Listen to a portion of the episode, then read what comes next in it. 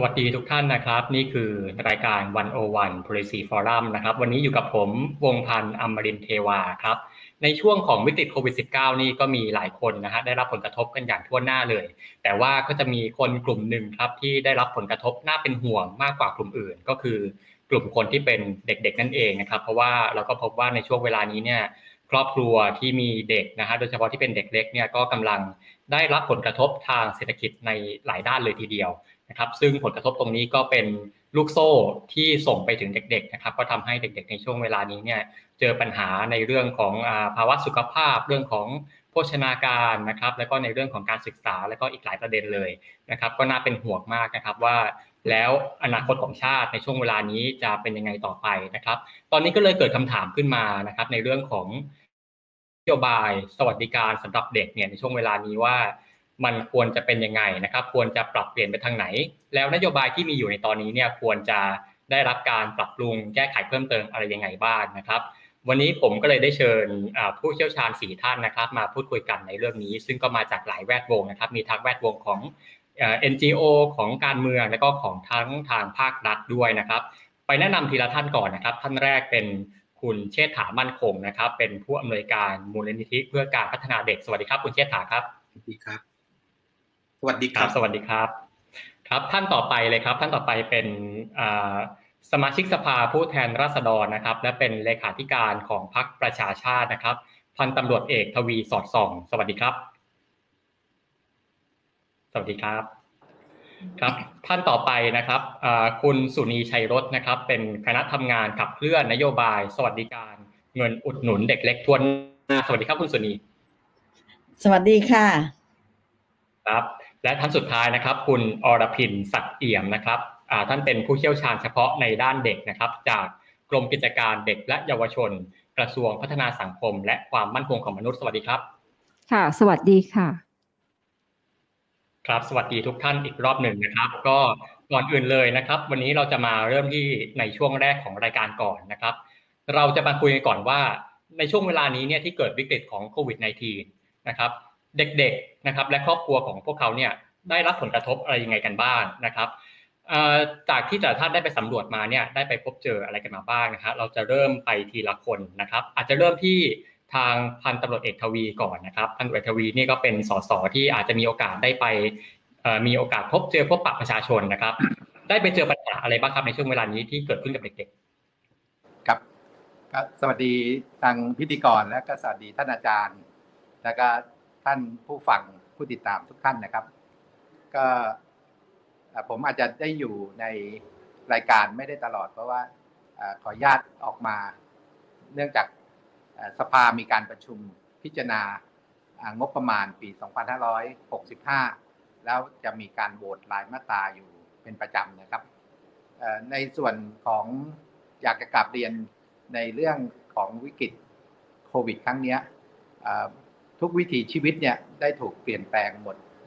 โดยเฉพาะเราก็รู้ดีว่าเด็กโดยเฉพาะเด็กซึ่งในนิยามผมก็จะมองว่าถ้าตามกฎหมายก็ตั้งแต่0ถึง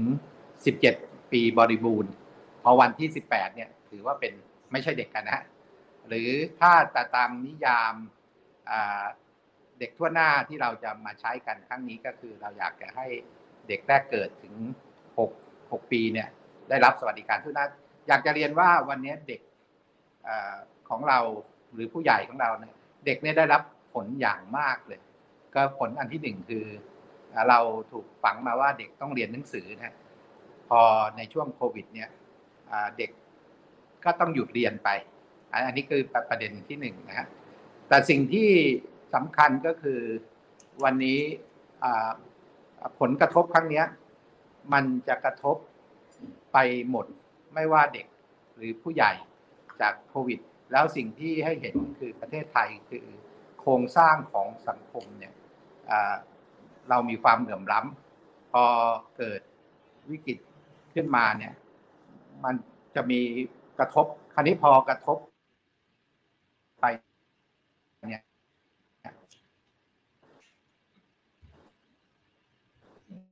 ครับไอ้คุณทวีเหมือนสัญญาณจะหลุดไปไปเด็ก ครับครับคุณทวีสัญญาณหายไปนะฮะเดี๋ยวอยากจะเรียนว่าในสังคมเนี่ยเราก็จะสอนว่าถ้าอยากรู้อดีต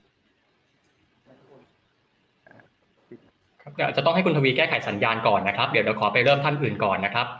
เดี๋ยวไปเริ่มที่คุณอรพินก่อนละกันนะครับในฐานะที่คุณอรพินเนี่ยก็อยู่ในหน่วยงานที่เป็นหน่วยงานภาครัฐที่รับผิดชอบดูแลในเรื่องของเด็กและเยาวชนโดยตรงครับในช่วงเวลานี้เนี่ยเด็กและเยาวชนได้รับผลกระทบยังไงจากโควิดบ้างครับค่ะเรียนคุณวงพันธ์นะคะแล้วก็เรียนท่านผู้ชมทุกท่านนะคะค่ะสำหรับสถานการณ์โควิดนะคะจริงๆมันรอบแรกตั้งแต่ปี63เนาะแต่ว่ารอบแรกเนี่ยเราจะเห็นว่าสถานการณ์เนี่ยยังไม่พบเด็กที่ติดเชื้อนะคะแต่ว่าอาจจะเป็นได้รับผลกระทบจากสถานการณ์นะคะซึ่งก็ได้รับการช่วยเหลือในเรื่องต่างๆอย่างเช่นในเรื่องของครอบครัวอาจจะมีความยากจนมีความยากลำบากหรือถูกเลิกจ้างไม่มีงานทำอะไรพวกเป็นลักษณะประมาณนี้นะคะประมาณสัก 6,000 กว่ารายนะคะแต่พอมารอบ2รอบ3เนี่ยค่ะสถานการณ์มันรุนแรงขึ้นอย่างเห็นได้ชัดเพิ่มขึ้นนะคะมีเด็กที่ติดเชื้อเพิ่มขึ้นนะคะก็สถานการณ์ปัจจุบันค่ะณสถานการณ์ปัจจุบันเนี่ยเด็กติดเชื้อเนี่ยตอนนี้จะเฉลี่ยอยู่ประมาณวันนึงเนี่ย 2,000 กว่ารายนะคะอันนี้เป็นเด็กติดเชื้อนะคะแล้วก็ในรอบสัปดาห์ที่ผ่านมาเนี่ยค่ะอยู่ที่ประมาณ 19,000 กว่ารายต่อสัปดาห์นะคะแล้วก็อาจจะยังมีแนวโน้มที่ยังสูงขึ้นนะคะค่ะแล้วก็เราแบ่งในกลุ่มของที่ได้รับผลกระทบเนี่ยค่ะออกเป็น5กลุ่มหลักๆอันนี้เพื่อที่จะเกี่ยวโยงกับเรื่องของการที่จะเข้าไปช่วยเหลือได้ชัดเจนขึ้นนะคะเป็น5กลุ่มแรกเนี่ยก็คือจะเป็นอาจจะเป็นกลุ่มที่ทั้งเด็กและผู้ปกครองเนี่ยไม่ได้ติดเชื้อแต่ว่าได้รับผลกระทบจากสถานการณ์นะคะเช่นถูกเลิกจ้างมีปัญหาไม่มีงานทำนะคะแต่กลุ่มที่2เนี่ยค่ะก็จะเป็นกลุ่มที่เด็กติดเชื้อแต่ว่าผู้ปกครองไม่ติดเชื้อนะคะอันนี้ก็ต้องมีเด็กก็จะต้องถูกส่งเข้ารับการรักษานะคะแต่ว่าประเด็นปัญหาก็คือว่าถ้าเป็นเด็กเล็กอะค่ะคือถ้าเด็กโตที่ดูแลตัวเองได้อันนี้ก็จะไม่มีปัญหาแต่ถ้าเป็นเด็กเล็กเนี่ยโดยส่วนใหญ่พ่อแม่ผู้ปกครองนี่ก็อยากที่จะดูแลเด็กเองบางทีก็อาจจะทำเป็น home isolation นะคะแต่ว่าก็ต้องมีมาตรการในการที่จะให้ผู้ปกครองเนี่ยได้ดูแลตัวเองที่จะไม่ติดเชื้อตามนะคะกลุ่มที่3เนี่ยจะเป็นกลุ่มที่เด็กไม่ติดเชื้อแต่ว่าผู้ปกครองติดเชื้อนะคะซึ่งผู้ปกครองเนี่ยก็จะต้องเข้ารับการรักษาในสถานพยาบาลนะคะแล้วก็เด็กเนี่ยอาจจะไม่มีคนดูแลนะคะอันนี้ทางกระทรวงแล้วก็ร่วมกับหน่วยงานเครือข่ายหลายๆส่วนทั้งกองทุนเสมอภาคทางการศึกษานะคะแล้วก็ทางกรมสุขภาพจิตแล้วก็ทางยูนิเซฟนะคะเราก็ได้มีการเปิดในส่วนที่เป็นศูนย์ช่วยเหลือเด็กโควิดในชีนขึ้นมานะคะเด็กที่ไม่มีคนดูแลนี่ก็จะมีส่วนหนึ่งเราก็จะประสานกับทางสำนักอนามัยกทมนะคะเขาจะมีสเตจควอรันทีนอยู่4แห่งนะคะที่จะรับดูแลเด็กกลุ่มนี้ในระหว่างที่ผู้ปกครองเนี่ยอาจจะรับการรักษาอยู่นะคะก็เป็นการกักตัว14วันนะคะทีนี้เมื่อครบ14วันแล้วก็ยังมีประเด็นว่าผู้ปกครองอาจจะยังไม่หายป่วยเด็กจะไปอยู่ไหนนะคะอันนี้เราก็เตรียมในเรื่องของสถานรองรับที่เป็นสถานของกรมเอาไว้นะคะอาจจะเป็นสถานสงเคราะห์4แห่งที่เราเตรียมไว้หรือว่าทำบ้านพักเด็กและครอบครัวทั้ง77จังหวัดอันนี้รองรับน้องได้อยู่นะคะกลุ่มที่4ค่ะก็จะเป็นกลุ่มที่เด็กไม่ติดเชื้อเด็กติดเชื้อแต่พ่อแม่ไม่ทั้งเด็กและทั้งพ่อแม่ติดเชื้อนะคะซึ่งจริงๆมันไม่น่าจะมีปัญหาอะไรถ้าสามารถเข้ารับการรักษาได้พร้อมกันแต่ว่าบางครั้งเนี่ยสถานที่ในรับการรักษานี่มันอาจจะไม่สามารถรองรับทั้งแม่และลูกเข้าไปได้นะคะอันนี้ก็กำลังพยายามที่จะหาสถานที่จะดูแลได้ทั้งครอบครัวนะคะตอนนี้ที่จะมีก็ทางของกรมการแพทย์สถาบันเด็กอันนี้จะรับได้ทั้งครอบครัวแต่ว่าก็ยังมีความจำกัดในเรื่องของปริมาณเตียงอยู่นะคะ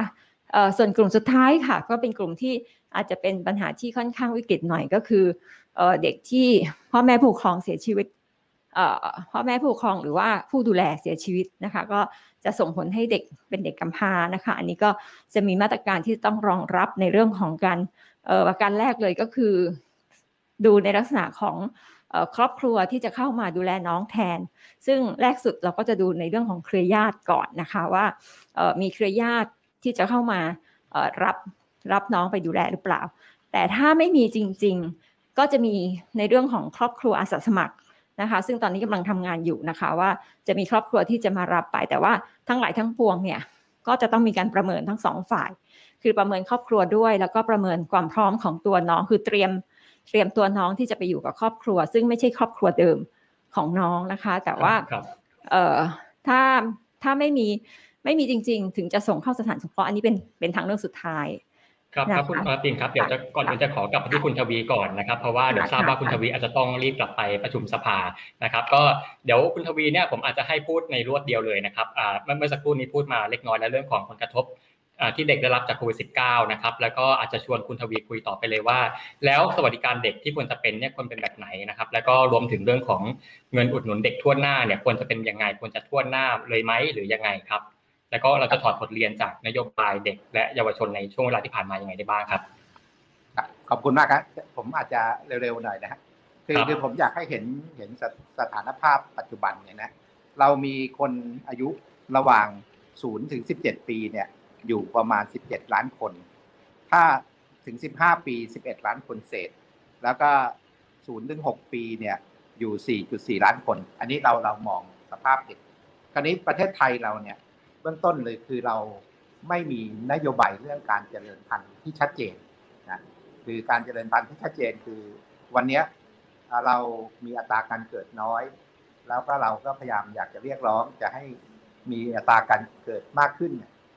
คือเรามองการพัฒนามนุษย์เนี่ยยังน้อยกว่าการพัฒนาวัตถุอันนี้เป็นเรื่องที่เป็นค่อนข้างผิดพลาดถ้าเราจะเห็นในเรื่องการจัดงบประมาณเนี่ยเราจะเห็นว่าการลงทุนในมนุษย์เนี่ยเราไม่ถือว่าเป็นการลงทุนจริงๆเรื่องการลงทุนในมนุษย์มีความสำคัญมากดังนั้นที่อยากจะเรียนนี้ว่า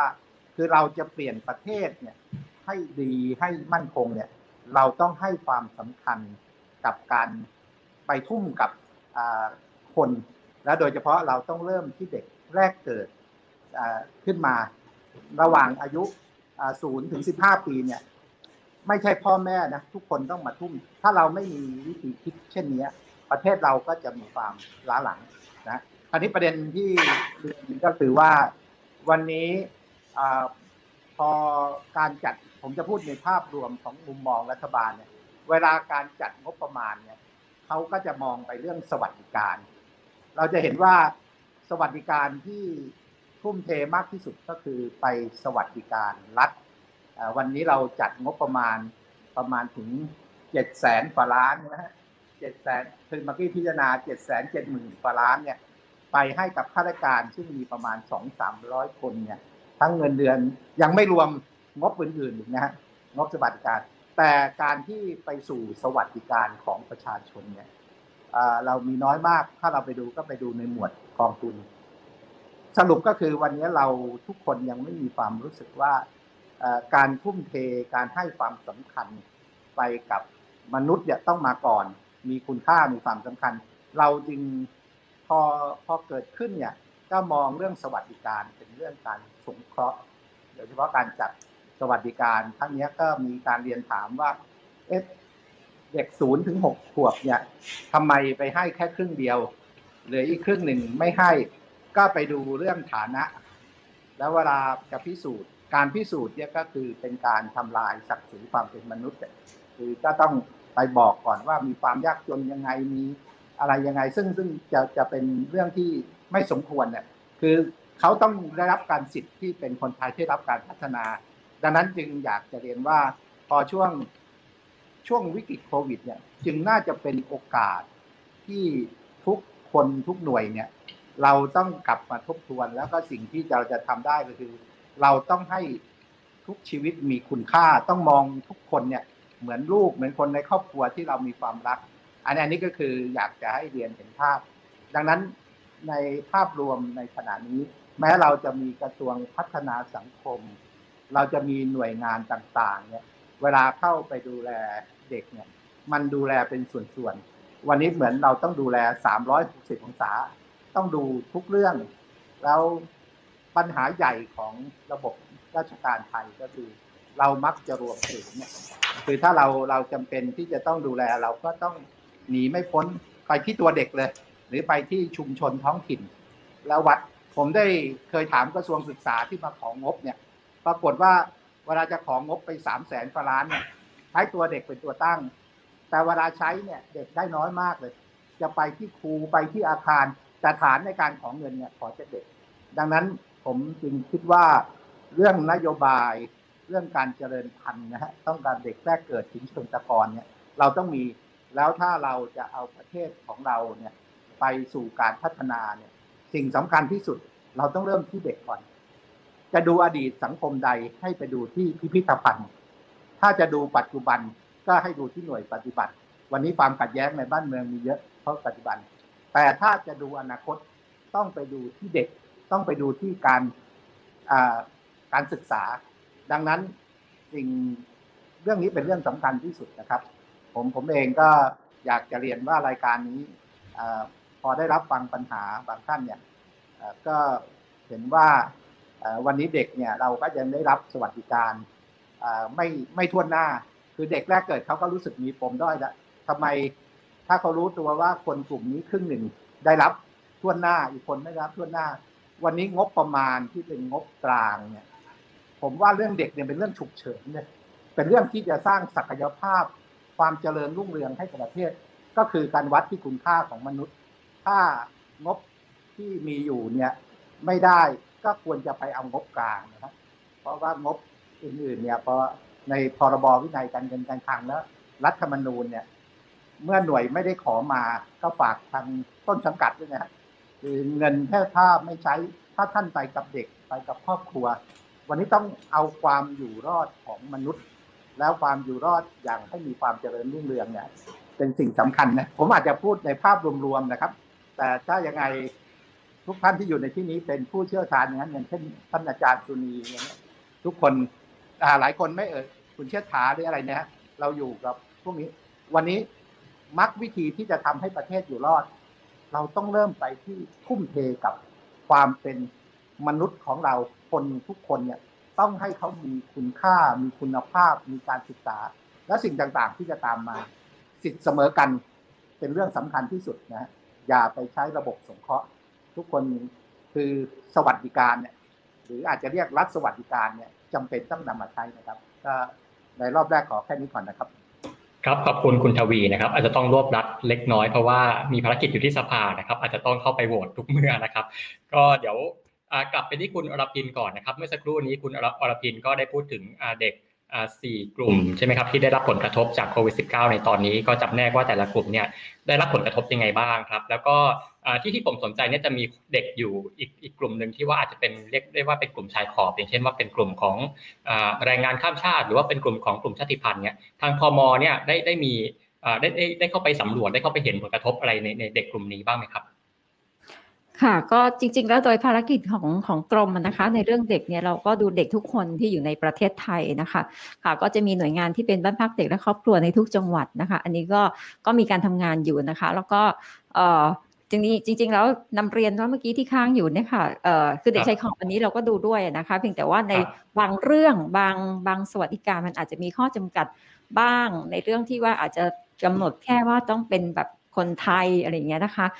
แต่ว่าโดยส่วนใหญ่ในเรื่องของทางสังคมสวัสดิการต่างๆที่เราดูแลได้เนี่ยเราทางหน่วยงานบ้านพักเนี่ยดูแลหมดนะคะทุกกลุ่มที่เข้ามานะคะค่ะส่วนที่นำเรียนเมื่อกี้ที่ค้างอยู่ว่าประเด็นที่เป็นความห่วงใยจากสถานการณ์โควิดก็คือกลุ่มที่เป็นกลุ่มเด็กกำพร้านะคะที่อาจจะมีทั้งกำพร้าบิดากำพร้ามารดาหรือกำพร้าทั้งบิดามารดาหรือว่าผู้ดูแลเสียชีวิตคือเด็กอาจจะไม่ได้อยู่กับพ่อแม่นะแต่ว่ามีคนดูแลเสียชีวิตแล้วก็จะทำให้เด็กรายนั้นกลายเป็นเด็กกำพร้าไปตลอดชีวิตนะคะอันนี้ก็เป็นความห่วงใยแล้วก็เป็นสิ่งที่เราจะต้องทำงานในระยะยาวกับเด็กคนนึงนะคะซึ่งอย่างที่นำเรียนก็คือว่าเราพยายามที่จะ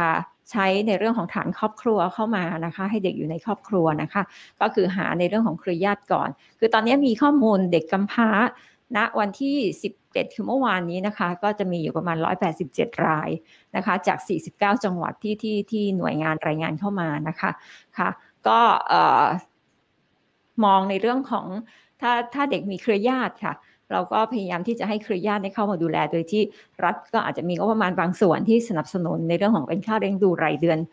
2,000 บาทนะคะให้กับครอบครัวนะคะแล้วก็ตัวอื่นๆเนี่ยก็อาจจะมี เกี่ยวโยงเข้ามานะคะแล้วก็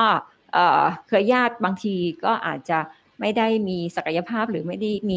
มีข้อจำกัดในการที่จะรับน้องไปดูแลอันนี้ก็เราก็พยายามทำในเรื่องของครอบครัวอาสาสมัครนะคะอันนี้มีการทำงานอยู่ร่วมกันกับ4หน่วย 3-4 หน่วยเมื่อกี้ที่นำเรียนไปแล้วนะคะค่ะแล้วก็ถึงจะสุดท้ายถ้าไม่มีจริงๆก็คือสถานสงเคราะห์แต่ว่าก็เป็นทางเลือกสุดท้ายนะคะแล้วก็ส่วนน้องที่ไม่มีใครดูแลจริงๆแล้วต้องเข้าสถานสงเคราะห์ก็จะมีระบบที่รองรับก็คือในเรื่องของครอบครัวที่เป็นครอบครัวถาวรก็คือในเรื่องของครอบครัวบุญธรรมนะคะอันนี้ก็จะมีกระบวนการในการทำงานต่อเนื่องค่ะค่ะอันนี้ก็นำเรียนเป็นข้อมูลค่ะแล้วก็สำหรับตัวเลขอาจจะนำเรียนตัวเลขสถานการณ์ตัวเลขเด็กติดเชื้อล่าสุดของเมื่อเช้านี้นะคะก็จะอยู่ที่ประมาณ 2,566 รายนะคะซึ่งสะสมตั้งแต่อันนี้ที่กรมเนี่ยรับสะสมมาตั้งแต่1มกราคมนะคะแต่ของสบคใหญ่เขาอาจจะนับในระลอกที่3คือ1เมษายนนะคะแต่เราสะสมตั้งแต่1มกราเนี่ยจนถึงณปัจจุบันเนี่ยก็คือเหยียบหลักแสน 100,000 รายเศษขึ้นไปนะคะค่ะก็อันนี้ก็จะเป็นสถานการณ์ล่าสุดของวันนี้ที่เป็นตัวเลขของเด็กติดเชื้อค่ะครับขอบคุณคุณอรพินสำหรับช่วงแรกนะครับเดี๋ยวท่านต่อไปเดี๋ยวขอเชิญเป็นคุณสุนีก่อนละกันนะครับเราจะขอเชิญคุณสุนีมาพูดในแง่มุมของทางฝั่ง NGO นะครับว่าได้ไปเห็นได้ไปสัมผัสเห็นปัญหาอะไรบ้างที่เกิดขึ้นกับเด็กในครอบครัวในช่วงเวลานี้และก็จากที่คุณอรพินจากทางพม.ได้พูดมาเนี่ยคุณสุนีได้เห็นอะไรเพิ่มเติมจากนั้นหรือว่ามีอะไรที่เห็นขัดแย้งจากนั้นหรือว่าเห็นสอดคล้องจากนั้นบ้างไหมครับค่ะก็สวัสดีนะคะทุกท่านผู้ฟังท่านผู้ชมด้วยค่ะคือจริงๆแล้วจะบอกว่าคงไม่เห็นต่างในเชิงข้อเท็จจริงที่ท่านพูดแต่สิ่งที่จะเพิ่มเนี่ยก็คือว่าต้องยอมรับว่าเราเครียดกันมากเนื่องจากว่าในสถานการณ์โควิดเนี่ยแม่ท้องแม่ลูกอ่อนแม่ที่ป่วยลูกป่วยหาโรงพยาบาลไม่ได้เราจะพบว่าในคณะทำงานเด็กเล็กเนี่ยจะคุยกันอยู่ตลอดเวลาว่าจะช่วยยังไงพวกเรานึกถึงภาพรวมของสถานการณ์โควิดนะคะตอนนี้มันร้ายแรงคือเนี่ยเหมือนที่คุณอรพินพูดถึงมี 5-6 กลุ่มเนี่ยแต่สมมติว่าเราเจอเนี่ยโดยเฉพาะคนที่ลำบากมากเนี่ยอยู่กัน5คน6คน8คนวันนี้พ่อป่วยตาป่วยเด็กไม่ป่วยแต่ถ้าเราไม่มีมาตรการช่วยแล้วมันก็ไม่ค่อยมีด้วยเพราะโรงพยาบาลไม่ว่างเดี๋ยวก็จะป่วยหมดเลยค่ะจาก1กลายเป็น5เป็น8สถิติแบบนี้มันน่ากลัวแล้วก็เด็กก็เพิ่มจำนวนการติดเชื้อแล้วก็เสียชีวิตเนี่ยซึ่งอันนี้มันร้ายแรงถ้าเทียบว่าเราไม่ควรจะเจอสถานการณ์แบบนี้แต่ว่าโจทย์นี้ยังเป็นกำปั้นทุบดินอยู่นะคะว่าทันทีที่บอกว่าแม่ท้องแม่ลูกอ่อนคนในบ้านที่มีเด็กเล็กป่วยติดเชื้อหรือเด็กเนี่ยจะไปทางไหนเนี่ยว่าโจทย์นี้เป็นโจทย์ใหญ่ของสังคมแล้วรัฐบาลหรือหน่วยงานรัฐเนี่ยยังไม่ได้ให้ความสำคัญเขาจริงต้องยกกลุ่มนี้เป็นกลุ่มเสี่ยงเขาเรียกว่ากลุ่มเสี่ยงสูงมากๆแต่พอเราจัดเป็นเหมือนธรรมดาก็คือว่าเอาป่วยมาก็ค่อยๆหากันไปใช่ไหมคะแต่จริงๆคือนี่เป็นมาตรการเร่งด่วนของคนป่วยเพราะว่าอันนี้มันเป็นมันเป็นชีวิตคือมันเสียชีวิตได้จริงมันไม่ใช่แค่อดอยากยากแค้นธรรมดาอันนี้เป็นเรื่องใหญ่ที่เราเจอแล้วเราก็พบว่ายังดำรงอยู่เพราะว่าที่บอกว่าให้อยู่โฮม HI Home Isolation เนี่ยเราไปดูชีวิตของแม้แต่คนรวยก็ยุ่งอยู่แล้วพอถึงคนจนซึ่งอยู่กันอย่างแออัดแล้วก็ไม่มีที่จะไปไหนมาไหนแล้วก็ไม่สามารถเข้าถึงบริการนะคะสถิติตรงนี้จะเพิ่มขึ้นเรื่อยๆแล้วยังไม่มีคำตอบที่แน่ชัดพวกเราก็ช่วยกันไปแบบเขาเรียกว่าแบบ NGO ก็คือโทรกันวุ่นวายไปหมดสารพัดทิศที่เขาบอกต้องเรียนตรงๆว่าแม้แต่เลขสายด่วนของรัฐบาลทุกหน่วยแทบจะใช้ไม่ได้อันนี้เป็นโจทย์ใหญ่ค่ะคุณอรพินสายด่วนเนี่ย1ไม่ค่อยจะติด2ติดไปแล้วทุกคนก็ไม่รู้จะแนะนำไปทางไหนเหมือนกันนะคะอันนี้โจทย์เรื่องความเจ็บป่วยของโควิดก่อนส่วนที่2เนี่ยก็คือว่าเราอยากให้เห็นว่าวันนี้ศูนย์เด็กเล็กทั่วประเทศปิดให้นึกภาพตรงนี้ค่ะผลกระทบที่ใหญ่หลวงวันนี้ก็คือโจทย์ของรัฐบาลเนี่ยก็พยายามจะช่วยแต่นึกภาพว่าเมื่อล็อกดาวน์แล้วศูนย์เด็กเล็กปิดหมดเด็กจำนวนมากไม่สามารถมีนมและอาหารกลางวันที่เคยได้รับจากศูนย์เด็กเล็กรัฐไม่มีนโยบายรัฐมีสั่งเหมือนกันค่ะเอาจ้าคุณครูไปช่วยหานมหาอาหารให้เด็กๆหน่อยเพราะว่างบประมาณมีอยู่แล้วทุกศูนย์ที่ดำรงอยู่แต่พอปิดเนี่ยจำนวนไม่น้อยไม่ได้ไป หรือไปก็ไปแบบไม่ได้เต็มที่เนื่องจากก็กลัวโควิดด้วยไม่รู้จะทำยังไงกับเด็กที่กระจัดกระจายแต่ไม่ได้มีความพยายามอย่างเพียงพอกับการที่มีมาตรการถึงตัวเด็กที่ต้องกลับไปอยู่บ้านอันนี้ยังไม่ต้องไปพูดถึงการเรียนแบบที่คุณทวีพูดเอาไว้เพราะตอนนี้เด็กๆกำลังลำบากมากคือพัฒนาการแย่ลงสามก็คือว่าวันนี้พ่อแม่ครอบครัวครูพี่เลี้ยงของเด็กตอนนี้มีองค์กร NGO แบบอาสาสมัครที่ไปช่วยเด็กเช่นศูนย์เด็กเล็กจำนวนมากนี่ไม่ใช่ของรัฐนะคะเป็นศูนย์เอกชนที่หาเงินมาทำยกตัวอย่างอย่างมูลนิธิเด็กอ่อนในสลัมซึ่งเป็นคณะทำงานของเราเนี่ยพวกเราก็ไปช่วยสื่อก็ไปลงข่าวกันบ่อยๆวันนี้ก็ไปส่งข้าวให้เด็กๆอาทิตย์ละครั้งเพราะว่าไม่รู้จะทำยังไงหาเงินบริจาคตอนนี้ครูพี่เลี้ยงติดโควิด9 คนครับเสียชีวิต1 คนคือมันเป็นเรื่องที่เราบอกว่าคือมันเป็นเรื่องที่มันเหมือนกับมีช่องโหว่มากมายในการจัดการนะคะเด็กก็ไม่ได้รับอาหารแล้ววันนี้เงินบริจาค ก็น้อยลงครูพี่เลี้ยงก็ตะเกียกตะกายหาเงินกันทุกคนช่วยกันหาเงินไปเดี๋ยวก็มีเสียงเรียกร้องมาว่าตรงนั้นขาดนมผงตรงนี้นะเราไปเปิดเวทีมา4 ภาคเชื่อไหมคะวันนี้ยังมีเด็กต้องกินนมข้นยังมีเด็กต้องกินน้ำข้าวยังมีเด็กที่ไม่มีอะไรจะกินอันนี้ก็เป็นภาพรวมเร็วๆกันค่ะครับขอบคุณคุณสุนีนะครับก็ได้เห็นภาพเลยว่าตอนนี้คือโควิด -19 เนี่ยทำให้เด็กได้รับผลกระทบในทุกๆทางเลยนะครับซึ่งจริงๆแล้วในช่วงวัยนี้ถือเป็นช่วงวัยที่สำคัญมากๆกับการที่จะเติบโตไปเป็นคนที่มีคุณภาพครับคุณสุนีจะเพิ่มเติมอะไรไหมครับรบกวนเปิดไมค์คุณสุนีครับคุณสุนีรบกวนพูดอีกรอบหนึ่งครับผมเมื่อกี้สักครู่ปิดไมค์อยู่วันนี้พ่อแม่ตกงานปู่ย่าตายายที่เลี้ยงหลานไม่มีรายได้คือมันสะเทือนไปมากกว่าแค่ข้าวจากศูนย์เด็กเล็กพ่อแม่ตกงานแล้วก็ไม่มีรายได้ปู่ย่าตายายก็ไม่มีนะคะอันนี้มันเป็นเรื่องที่ส่งผลหนักมากเพราะว่าชีวิตของเขาเนี่ยเขาก็ไม่รู้จะขอใครแล้วก็มันเป็นภาพที่เราก็จะเห็นความกดดันของแรงเครียดอะไรต่างๆซึ่งเดี๋ยวคุณเชษฐาคงให้ภาพเหล่านี้ชัดขึ้นแต่ว่าเราจะบอกว่ามาตรการต่อเด็กเล็กของรัฐอ่อนเปราะตั้งแต่กระบวนการฉีดวัคซีนกระบวนการดูแลเรื่องโรงพยาบาลกระบวนการเฉพาะหน้าของการหยุดของศูนย์เด็กเล็กและยังนับศูนย์เด็กจำนวนมหาศาลที่ไม่ได้อยู่ในศูนย์เด็กเล็กอีกด้วยอย่างนี้ค่ะครับขอบคุณคุณสุนีนะครับเดี๋ยวเราไปที่คุณเชษฐาก่อนนะครับก็จริงๆคุณอรพินกับคุณสุนีก็ได้พูดมาในหลายแง่มุมเลยนะครับว่าเด็กได้รับผลกระทบอะไรบ้างแล้วทางคุณเชษฐาครับมีแง่มุมอะไรที่อยากจะเพิ่มเติมจากตรงนี้บ้างไหมครับก็อาจจะเป็นแง่มุมเรื่องความรุนแรงในครอบครัวคือทั้งที่พี่อรพินพูดถึงทั้งที่สุนีพูดถึงคือจริงๆแล้วมันระลอก3ถึงแม้ระลอก1ระลอก2เด็กติดไม่เยอะแต่พอมาระลอก3เนี่ยเมื่อกี้คุณอรพินเปิดตัวเลขมาแล้วคือ 100,000 คนเนี่ยแต่ข้อมูลจากสบคตั้งแต่1 มกราคมถึง10 สิงหาคม 64เนี่ยมันตก 19,000 ซึ่งครับจริงๆแล้วผู้เสียชีวิตเนี่ยตั้งแต่วันที่4ถึงวันที่11 สิงหาคมเนี่ย10 กว่ารายฉะนั้นคือในมิติของหน่วยงานที่ดูแลในองค์กรด้านเด็กโดยตรงที่สุนีพูดถึงทั้งหน่วยงานภาครัฐภาคเอกชนภาคประชาสังคมหรือว่าหน่วยงานที่ดูแลในชุมชนคือจริงๆมันเขาเรียกว่าตั้งหลักช้าไปดังนั้นคือจำนวนเด็กติดเชื้อและแสนคนไม่ใช่น้อยนะครับในระยะเวลาไม่กี่เดือนเนี่ยซึ่งจริงๆแล้วในภาวะที่บอกนะว่าปัญหาที่พี่สุนีพูดถึงคือเรื่องของด้านปัญหาด้านโภชนาการแม่ขาดนมเครียดจนทำให้ไม่มีน้ำนมไหลนะครับชุมชนที่มพรมูลนิธิการเด็กทำในชุมชนดวงแสงปทุมวันเนี่ยเราไปช่วยเหลือกลุ่มคนที่อยู่ในชุมชนซึ่งอยู่ในห้องสี่เหลี่ยมแคบๆเนี่ยบางครอบครัวอยู่กัน 4-5 คนเพราะฉะนั้นคือผู้ใหญ่ติดเด็กก็ต้องติดเพราะไม่มีศูนย์พักคอยที่จะไปอยู่ที่ไหนนะครับ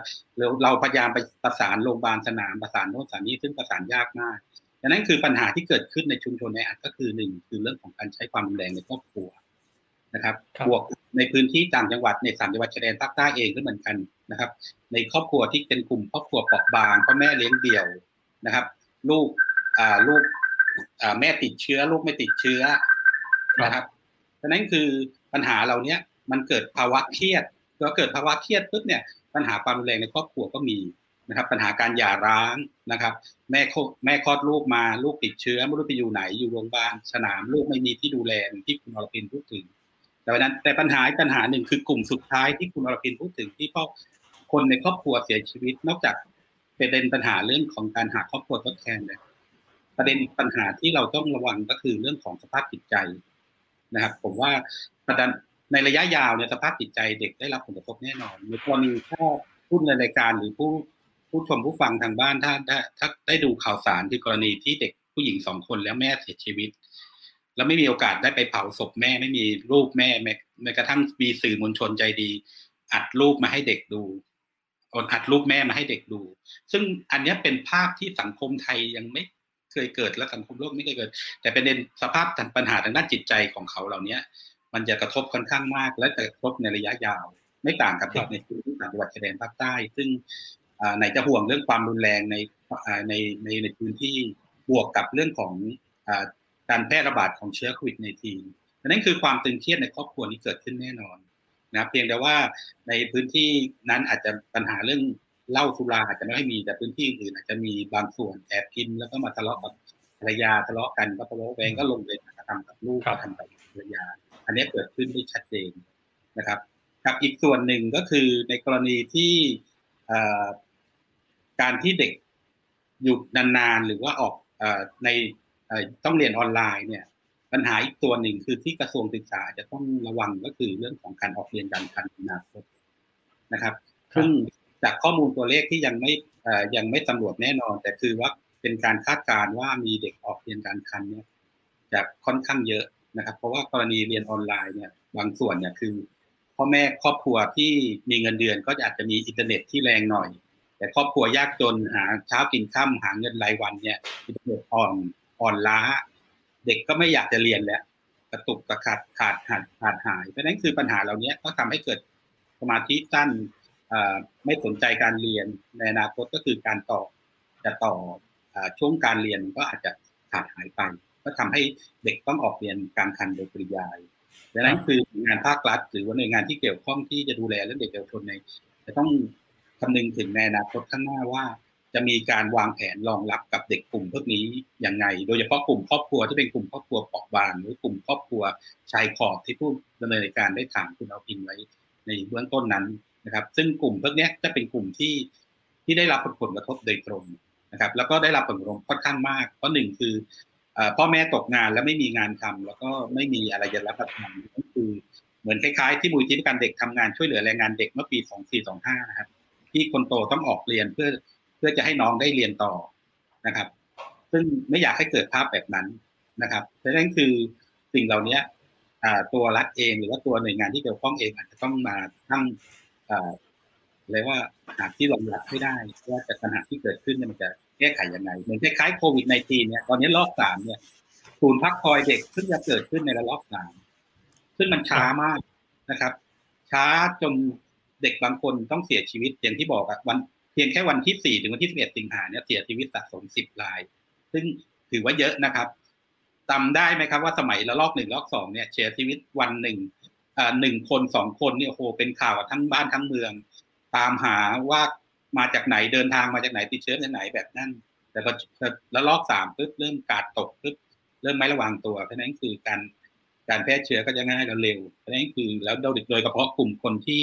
ทำงานหาเช้ากินค่ำที่อยู่ในชุมชนแออัดในเมืองอันนี้จะได้รับผลกระทบค่อนข้างมากนะครับอย่างที่พิษุณีพูดถึงอย่างเจ้าหน้าที่ของมูลนิธิเด็กอ่อนในสลัมติด8คนเสียชีวิต1คนของมูลนิธิเพื่อการเด็กอาสาสมัครเยาวชนไปช่วยงานติดไป2คนนะครับตอนนี้ยังพักอยู่โรงพยาบาลสนามจนเจ้าหน้าที่จนเราต้องปิดศูนย์ดวงแขเพื่อที่จะพัฒนาระบบการทำงานใหม่เพื่อที่การเฝ้าระวังให้ป้องกันตัวของคนทำงานด้วยอันนี้ก็ได้รับผลกระทบเหมือนกันสำหรับคนทำงานนะครับมันไม่เหมือนการช่วยเหลือน้ำท่วมเมื่อปี54นะครับซึ่งตอนนี้การช่วยเหลือในเรื่องของการแพร่ระบาดติดเชื้อเนี่ยทั้งหน่วยงานภาครัฐภาคประชาสังคมภาคประชาชนนี้ค่อนข้างลำบากนะครับเพราะฉะนั้นคือการที่เข้าช่วยเหลือก็เราก็พึ่งเงินจากบริจาคแล้วก็กับบุคคลทั่วไปนะครับเรื่องถุงบางที่แล้วก็จะมีค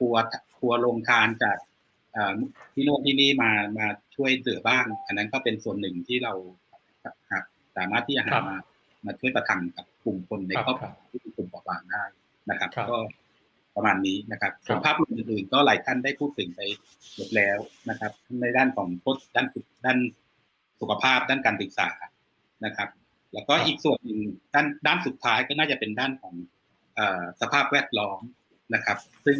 ผลกระทบจากสภาพแวดล้อมก็อีกส่วนหนึ่งที่อย่างที่บอกนะว่าคือถ้าอยู่ต่างจังหวัดเนี่ยสภาพแวดล้อมดีมีชุมชนมีครอบครัวที่เป็นเครือญาติใหญ่มีคนดูแลก็จะโชคดีไป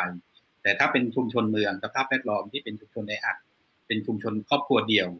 นะครับอันนี้ก็จะมีปัญหาหนักนะครับโดยเฉพาะกรณีอย่างที่บอกว่าถ้าติดทั้งพ่อทั้งแม่แล้วลูกไปอยู่ที่ไหนอันนี้คือโชคดีที่ตอนนี้คือหน่วยงานภาครัฐได้ตั้งหลักเข้ามาดูแลได้ทันท่วงทีก็โชคดีไปแต่ก็ยังมีบางกลุ่มที่เข้าไม่ถึงอันนี้ก็ต้องฝากทางพี่อรพินด้วยนะครับหลายกลุ่มที่ยังเข้าไม่ถึงเพราะว่าการให้เบอร์1300เนี่ยบางทีก็เป็นการติดสารทางเดียวแล้วติดต่อลำบากอะไรเงี้ยมันก็ลำบากอาจจะต้องมีช่องทางอื่นๆนอกเหนือจาก1300ที่จะสามารถช่วยเหลือแล้วก็ฝากไปนิดหนึ่งว่าคือกระทรวงพัฒนาสังคมมีอาสาสมัครอพม.ผมว่าตัวอาสาสมัครอพม.อาจจะเป็นกลไกหนึ่งที่จะเป็นตัวช่วยกระบอกเสียงการเชื่อมต่อระหว่างชุมชนกับรัฐนะครับกับหน่วยงานภาครัฐที่มีทรัพยากรพอที่จะดูแลนะครับอันนี้ก็จะฝากไปเบื้องต้นขอบคุณครับครับขอบคุณคุณเชษฐาสำหรับช่วงแรกนะครับคุณอรพินเห็นยกมือนะครับก็คือทั้งคุณสุนีและคุณเชษฐาเนี่ยได้ฝากคำถามได้ฝากความห่วงใยถึงทางพม.ในหลายเรื่องนะฮะคุณอรพินมีอะไรอยากจะเสริมตรงนี้บ้างครับค่ะก็ขออนุญาตเรียนข้อมูลเพิ่มเติมนะคะว่าที่นำเรียนตอนแรกก็คือว่าเรามีการทำงานร่วมกันในส่วนของกรมกิจการเด็กกระทรวงพม.นะคะแล้วก็กองทุนเสมอภาคทางการศึกษาทางกรมสุขภาพจิตแล้วก็ทางยูนิเซฟแล้วก็จะมีทางกรมการแพทย์อีกหนึ่งหน่วยนะคะที่มาในเรื่องของทำงานร่วมกันแล้วก็ตั้งเป็นศูนย์ช่วยเหลือโควิด -19 ขึ้นนะคะแล้วก็นำเรียนในเรื่องของช่องทางค่ะเราจะมีช่องทางในการรับแจ้งเหตุอยู่ด้วยกันทั้งหมด4ช่องทาง5ช่องทางนะคะอันแรกคือ1300แน่นอนมันเป็นระบบโทรศัพท์นะอาจจะโทรติดหรือไม่ติดแต่ว่ามันก็กระจายไปได้ทั่วประเทศนะคะช่องทางที่2นี่ก็คือจะเป็นในเรื่องของโมบายแอปพลิเคชันคุ้มครองเด็กนะคะซึ่งอันนี้ก็จะเป็นระบบแอปพลิเคชันที่สามารถแจ้งเหตุได้นะคะช่องทางที่3ก็คือทางบ้านพักเด็กและครอบครัวซึ่งจะมีอยู่ทั้ง77จังหวัดนะคะแล้วก็ในเรื่องของอาสาสมัครอย่างที่คุณเชษฐาบอกค่ะอพม.ที่อยู่ในกระจายอยู่ในพื้นที่ทั่วประเทศอันนี้ก็จะเป็นช่องทางที่รับแจ้งเหตุได้แล้วก็ทางอพม.ก็จะประสานในช่องทางใดช่องทางหนึ่งที่ต่อเข้ามานะคะแล้วก็อีกอันหนึ่งที่เพิ่งเปิดเมื่อวันที่10 สิงหาคมค่ะก็จะเป็นแอปพลิเคชัน LINE นะคะ @SafeKidsCovid-19 นะคะอันนี้เพิ่มช่องทางในการที่จะรับแจ้งเหตุซึ่งทั้ง 4-5 ช่องทางเลยค่ะเมื่อแจ้งเหตุเข้ามาเนี่ยค่ะมันจะเข้าไปสู่ในระบบสารสนเทศเพื่อการคุ้มครองเด็กคือเข้าไปรวมศูนย์อยู่ในที่เดียวกันแล้วก็จะนำไปสู่เรื่องของการช่วยเหลือต่อไปนะคะอันนี้ก็นำเรียนประชาสัมพันธ์ด้วยนะคะว่ามันมีช่องทาง LINE ที่น่าจะสะดวกขึ้นนะคะ@SafeKidsCovid-19 นะคะ SafeKidsCovid-19 นะคะอีกช่องทางหนึ่งค่ะแล้วก็ขออนุญาตเรียนในส่วนที่ทางคุณเชษฐามีข้อสังเกตในเรื่องของสภาพจิตใจของเด็กนะคะอันนี้ที่นำเรียนว่ามันมีความร่วมมือ4หน่วยงาน5หน่วยงานซึ่งจะมีกรมสุขภาพจิตด้วยนะคะอันนี้ก็ทางกรมสุขภาพจิตค่ะก็เข้าใจในสภาพปัญหานี้แล้วก็กรมสุขภาพจิตก็จะ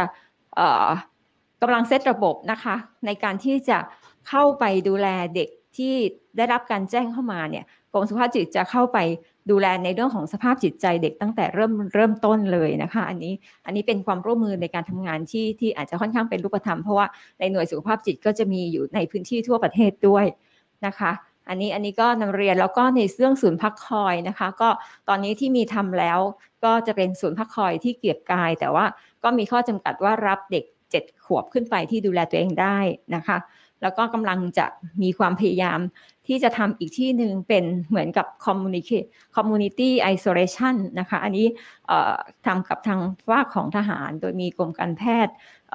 เข้าไปร่วมทำนะคะก็กำลังเซตอยู่คิดว่าน่าจะอันนี้จะพยายามที่จะรับที่เป็นเด็กและครอบครัวนะคะจากเดิมที่สถาบันเด็กรับแต่ว่าไม่เพียงพอนะคะมีข้อจำกัดในเรื่องของจำนวนเตียงค่ะอันนี้ก็เรียนเป็นข้อมูลเพิ่มเติมค่ะแล้วก็ในเรื่องอื่นๆที่เรายังต้องทำงานกันอีกค่อนข้างเยอะสำหรับประเด็นนี้นะคะอันนี้ก็มีกระบวนการในการที่เราจะทำงานแต่บางเรื่องมันอาจจะยังที่พี่ท่อมว่ามันอาจจะยังแบบไม่ค่อยทันการมากนักแต่มีความพยายามที่จะทำนะคะก็นำเรียนเพื่อทราบด้วยค่ะ ครับขอบคุณคุณอรพินนะครับก็ในช่วงแรกก็ได้คุยไปถึงปัญหาที่เด็กๆต้องเผชิญในช่วงเวลานี้ซึ่งก็ได้ฟังจาก3ท่านจากทั้ง4ท่านเนี่ยก็ได้ในหลายมิติเลยนะครับทั้งเรื่องของสุขภาพเรื่องของโภชนาการการศึกษาแล้วก็ยังลึกไปถึงเรื่องของความรุนแรงในครอบครัวสภาพแวดล้อมอะไรต่างๆนานานะครับเพราะฉะนั้นในช่วงนี้เนี่ยเราก็เลยจะชวนทุกท่านไปคิดกันต่อว่าแล้วจากปัญหาที่มันเกิดขึ้นมาในตอนนี้เนี่ยแล้วเราจะออกแบบนโยบายนะครับนโยบายสำหรับสวัสดิการสำหรับเด็กในช่วงนี้ยังไงนะครับเพราะว่าตอนนี้เนี่ยก็ถือว่ากำลังลำบากเลยสำหรับเด็กๆเด็กไทยในช่วงเวลานี้นะฮะแล้วก็อีกอย่างหนึ่งคือสวัสดิการที่มันควรจะออกมาในตอนนี้เนี่ยมันก็อาจจะไม่ใช่แค่เพื่อมาช่วยเหลือให้เด็กรอดพ้นจากวิกฤตในตอนนี้เท่านั้นนะครับเพราะว่าหลังจากที่วิกฤตนี้ผ่านพ้นไปแล้วเนี่ยหลายคนก็บอกกันว่าโลกมันจะเปลี่ยนแปลงไปมากมายมหาศาลเลยทีเดียวนะครับเพราะฉะนั้นไอ้ตัวนโยบายที่ออกมาเนี่ยมันอาจจะต้องรองรับในเรื่องนี้ด้วยนะครับคือการทำให้เด็กๆเนี่ยเขาสามารถอยู่รอดอยู่ยืนได้ในช่วงเวลาในโลกหลังโควิดนับจากนี้ไปนะครับก็เดี๋ยวกลับไปเริ่มที่เป็นคุณสุนีแล้วกันครับว่าทางคุณสุนีเนี่ย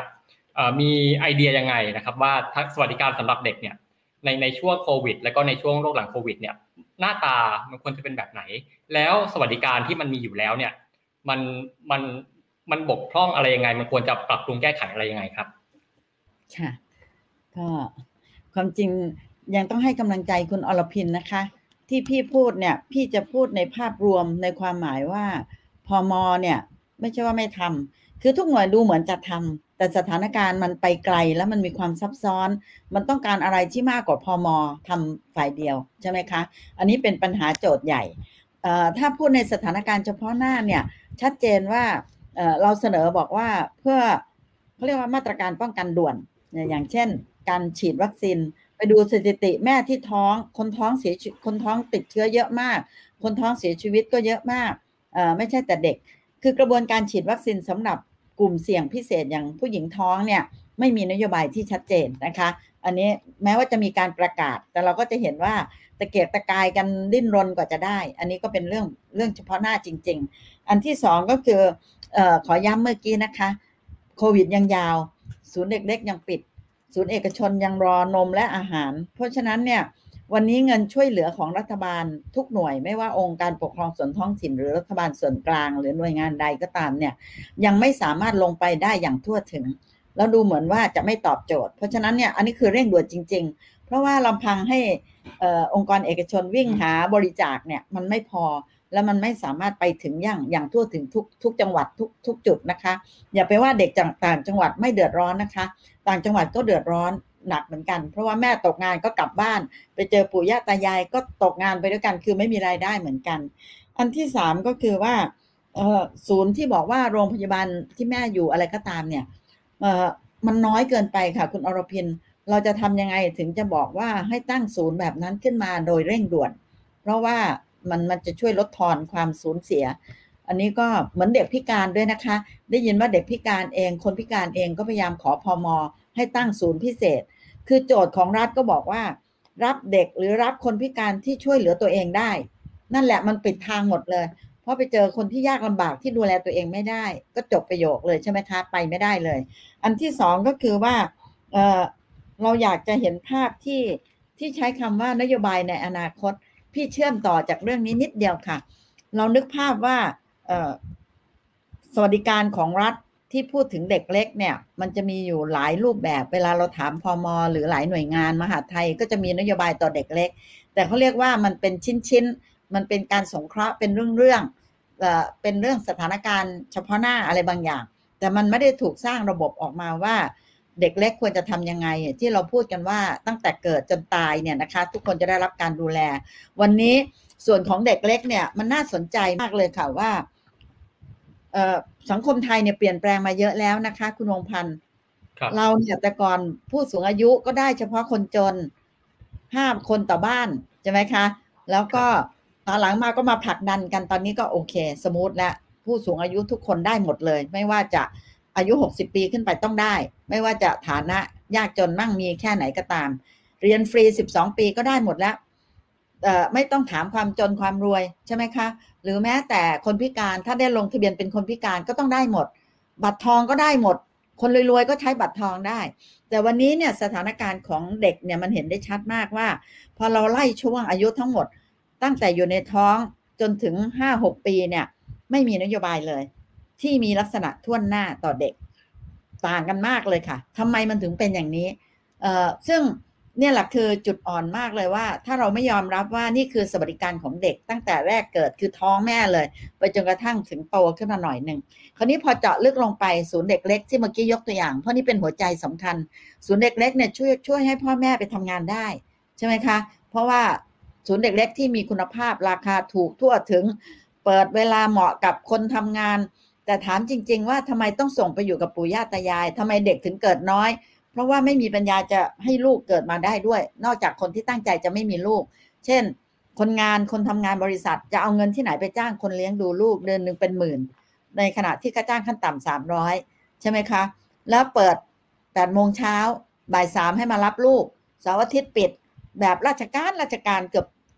80% 90% มันไม่ได้เอื้อต่อชีวิตของคนทำงานมหาศาลทีนี้อันนี้ก็เป็นตัวอย่างหนึ่งที่เห็นได้ชัดเพราะว่ามันเป็นปมเงื่อนดูเหมือนเล็กๆแต่มันให้เสรีภาพอิสระของคนทำงานที่จะเดินออกไปหางานทำแล้วก็อยู่ได้นะคะไม่ต้องส่งไปนู่นนี่นั่นหรือดูแลเขาได้อันที่3ก็คือว่าสิ่งที่เกี่ยวข้องกับสวัสดิการเด็กเนี่ยความจริงยังมีอีกตัวหนึ่งที่รัฐเองอาจจะสับสนพี่เนี่ยนำเสนออยู่เสมอว่าทำไมรัฐถึงไปโหวเด็ก 0-6 ปีถามคุณอรพินเห็นใจเด็กถามใครก็ดูเหมือนเห็นใจเด็กแต่สุดท้ายก็ไม่เคยมีนโยบายออกมาว่าทำไม 0-6 ปีต้องเลือกความจนต้องตีตราเป็นเด็กยากจนเท่านั้นเนี่ยอันนี้เป็นความเจ็บปวดของทั้งพ่อแม่ของคนทำงานเด็กทั้งหมดเลยยาวนานมา 5-6 ปีนับตั้งแต่โครงการนี้เกิดขึ้นมาซึ่งพวกเราผลักดันและสนับสนุนนะคะแต่มันไปไม่ถึงมันก็เลยโวๆอย่างนี้2ก็คือระบบประกันสังคมซึ่งดูแลเด็กอยู่ตอนนี้มี30มีแค่10กว่าล้านคนในมาตรา33ซึ่งเป็นเงินอีกก้อนหนึ่งเมื่อกี้เราพูดถึงสวัสดิการเด็กพื้นฐานทั่วหน้าแต่เงินประกันสังคมที่รัฐต้องดูแลเด็กโดยเงินร่วมจ่ายของคนทำงานของนายจ้างของรัฐบาลอะไรก็ตามเนี่ยอันนั้นก็ดีเขายังมีเงินช่วยคลอดเขามีเงินเรื่องสงเคราะห์บุตรให้อีกก้อนหนึ่งนะคะแล้วก็มีเงินบำนาญคนชราอะไรก็ว่าไปแต่ว่ามันเห็นได้ชัดว่ายังไม่พอและส่วนที่3ที่รัฐบาลมักจะเอามาอ้างก็คือว่าช่วยคนจนพิเศษความจริงช่วยคนจนพิเศษต้องช่วยเนี่ยเด็กคนเปราะบางทั้งหลายเด็กคนพิการเด็กยากจนมากๆเด็กอะไรก็ตามเนี่ยช่วยไปเลยเช่นให้ทั่วหน้าเสร็จแล้วก็ยังต้องไปให้คนที่ยากจนมากๆที่เขามีความจำเป็นต้องดูแลพิเศษให้ไปเลยเพราะฉะนั้นเงิน3ส่วนเนี่ยเป็นเงินที่รัฐบาลต้องคลี่ให้ได้ว่าสวัสดิการเด็กพื้นฐานนะคุณต้องมีอนาคต2เงินที่พ่อแม่เขาร่วมจ่ายกับอะไรกองทุนอะไรก็ตามเนี่ยนั่นเป็นสิทธิของเขาช่วยค้ำจุนให้มันเติบโตมันจะได้ดียิ่งขึ้นแต่ตอนนี้เนี่ยรัฐก็ไปเอาเงินประกันสังคมมาใช้แบบสับสนโอลหม่านอยู่ทำให้ในอนาคตเงินกองทุนประกันสังคมอาจจะมีปัญหาอันนี้ยกเป็นตัวอย่างแล้วก็ส่วนที่3ก็คือเด็กกำพร้าเด็กพิการเด็กที่อยู่ในสถานสงเคราะห์เด็กที่อยู่ในที่อื่นๆจำเป็นต้องมีมาตรการดูแลอย่างเข้าใจพิเศษมากเลยค่ะครับขอบคุณคุณสุนีนะครับก็คุณสุนีก็ได้ให้ในภาพรวมนะครับว่าตอนนี้ปัญหาเราเกิดอะไรขึ้นมาบ้างในตอนนี้นะครับแล้วนโยบายที่ควรจะเป็นมันควรจะเป็นแบบไหนนะครับซึ่งคุณสุนีก็จะแตะไปถึงเรื่องของสวัสดิการเงินอุดหนุนเด็กเล็กด้วยที่ว่ามันยังไม่ทั่วหน้าทั้งที่ควรจะเป็นทั่วหน้านะครับซึ่งตรงนี้เดี๋ยวจะคุยกันต่อนะครับตรงนี้เดี๋ยวจะไปคุยกันต่อในรอบต่อไปนะครับเดี๋ยวก่อนอื่นไปที่คุณเชษฐาก่อนนะครับว่าคุณเชษฐาเนี่ยมองวาดภาพสวัสดิการของเด็กที่ควรจะเป็นในช่วงเวลานี้ยังไงครับคือจริงๆแล้วโจทย์นี้เป็นโจทย์ที่กว้างนะครับแต่จริงๆคือถ้ามองในสิทธิขั้นพื้นฐานของอนุสัญญาว่าด้วยสิทธิเด็กเนี่ยคือเด็กทุกคนต้องได้รับสิทธิเท่าเทียมกันนะครับในไม่แวแต่ว่าเรื่องของสิทธิด้านการศึกษาขั้นพื้นฐานหรือแม้กระทั่งการดูแลสุขภาพขั้นพื้นฐานเรื่องโภชนาการที่ดีการได้รับโอกาสการศึกษาที่ดีการรอดพ้นจากการล่วงละเมิดการแสวงหาประโยชน์หรือการอยู่ในสภาพแวดล้อมที่ปลอดภัยอะไรต่างๆนักนานเนี่ยคืออันนี้เป็นสิทธิขั้นพื้นฐานตามอนุสัญญาว่าด้วยสิทธิเด็กนะที่รัฐได้ลงนามเมื่อปี35ดังนั้นคือ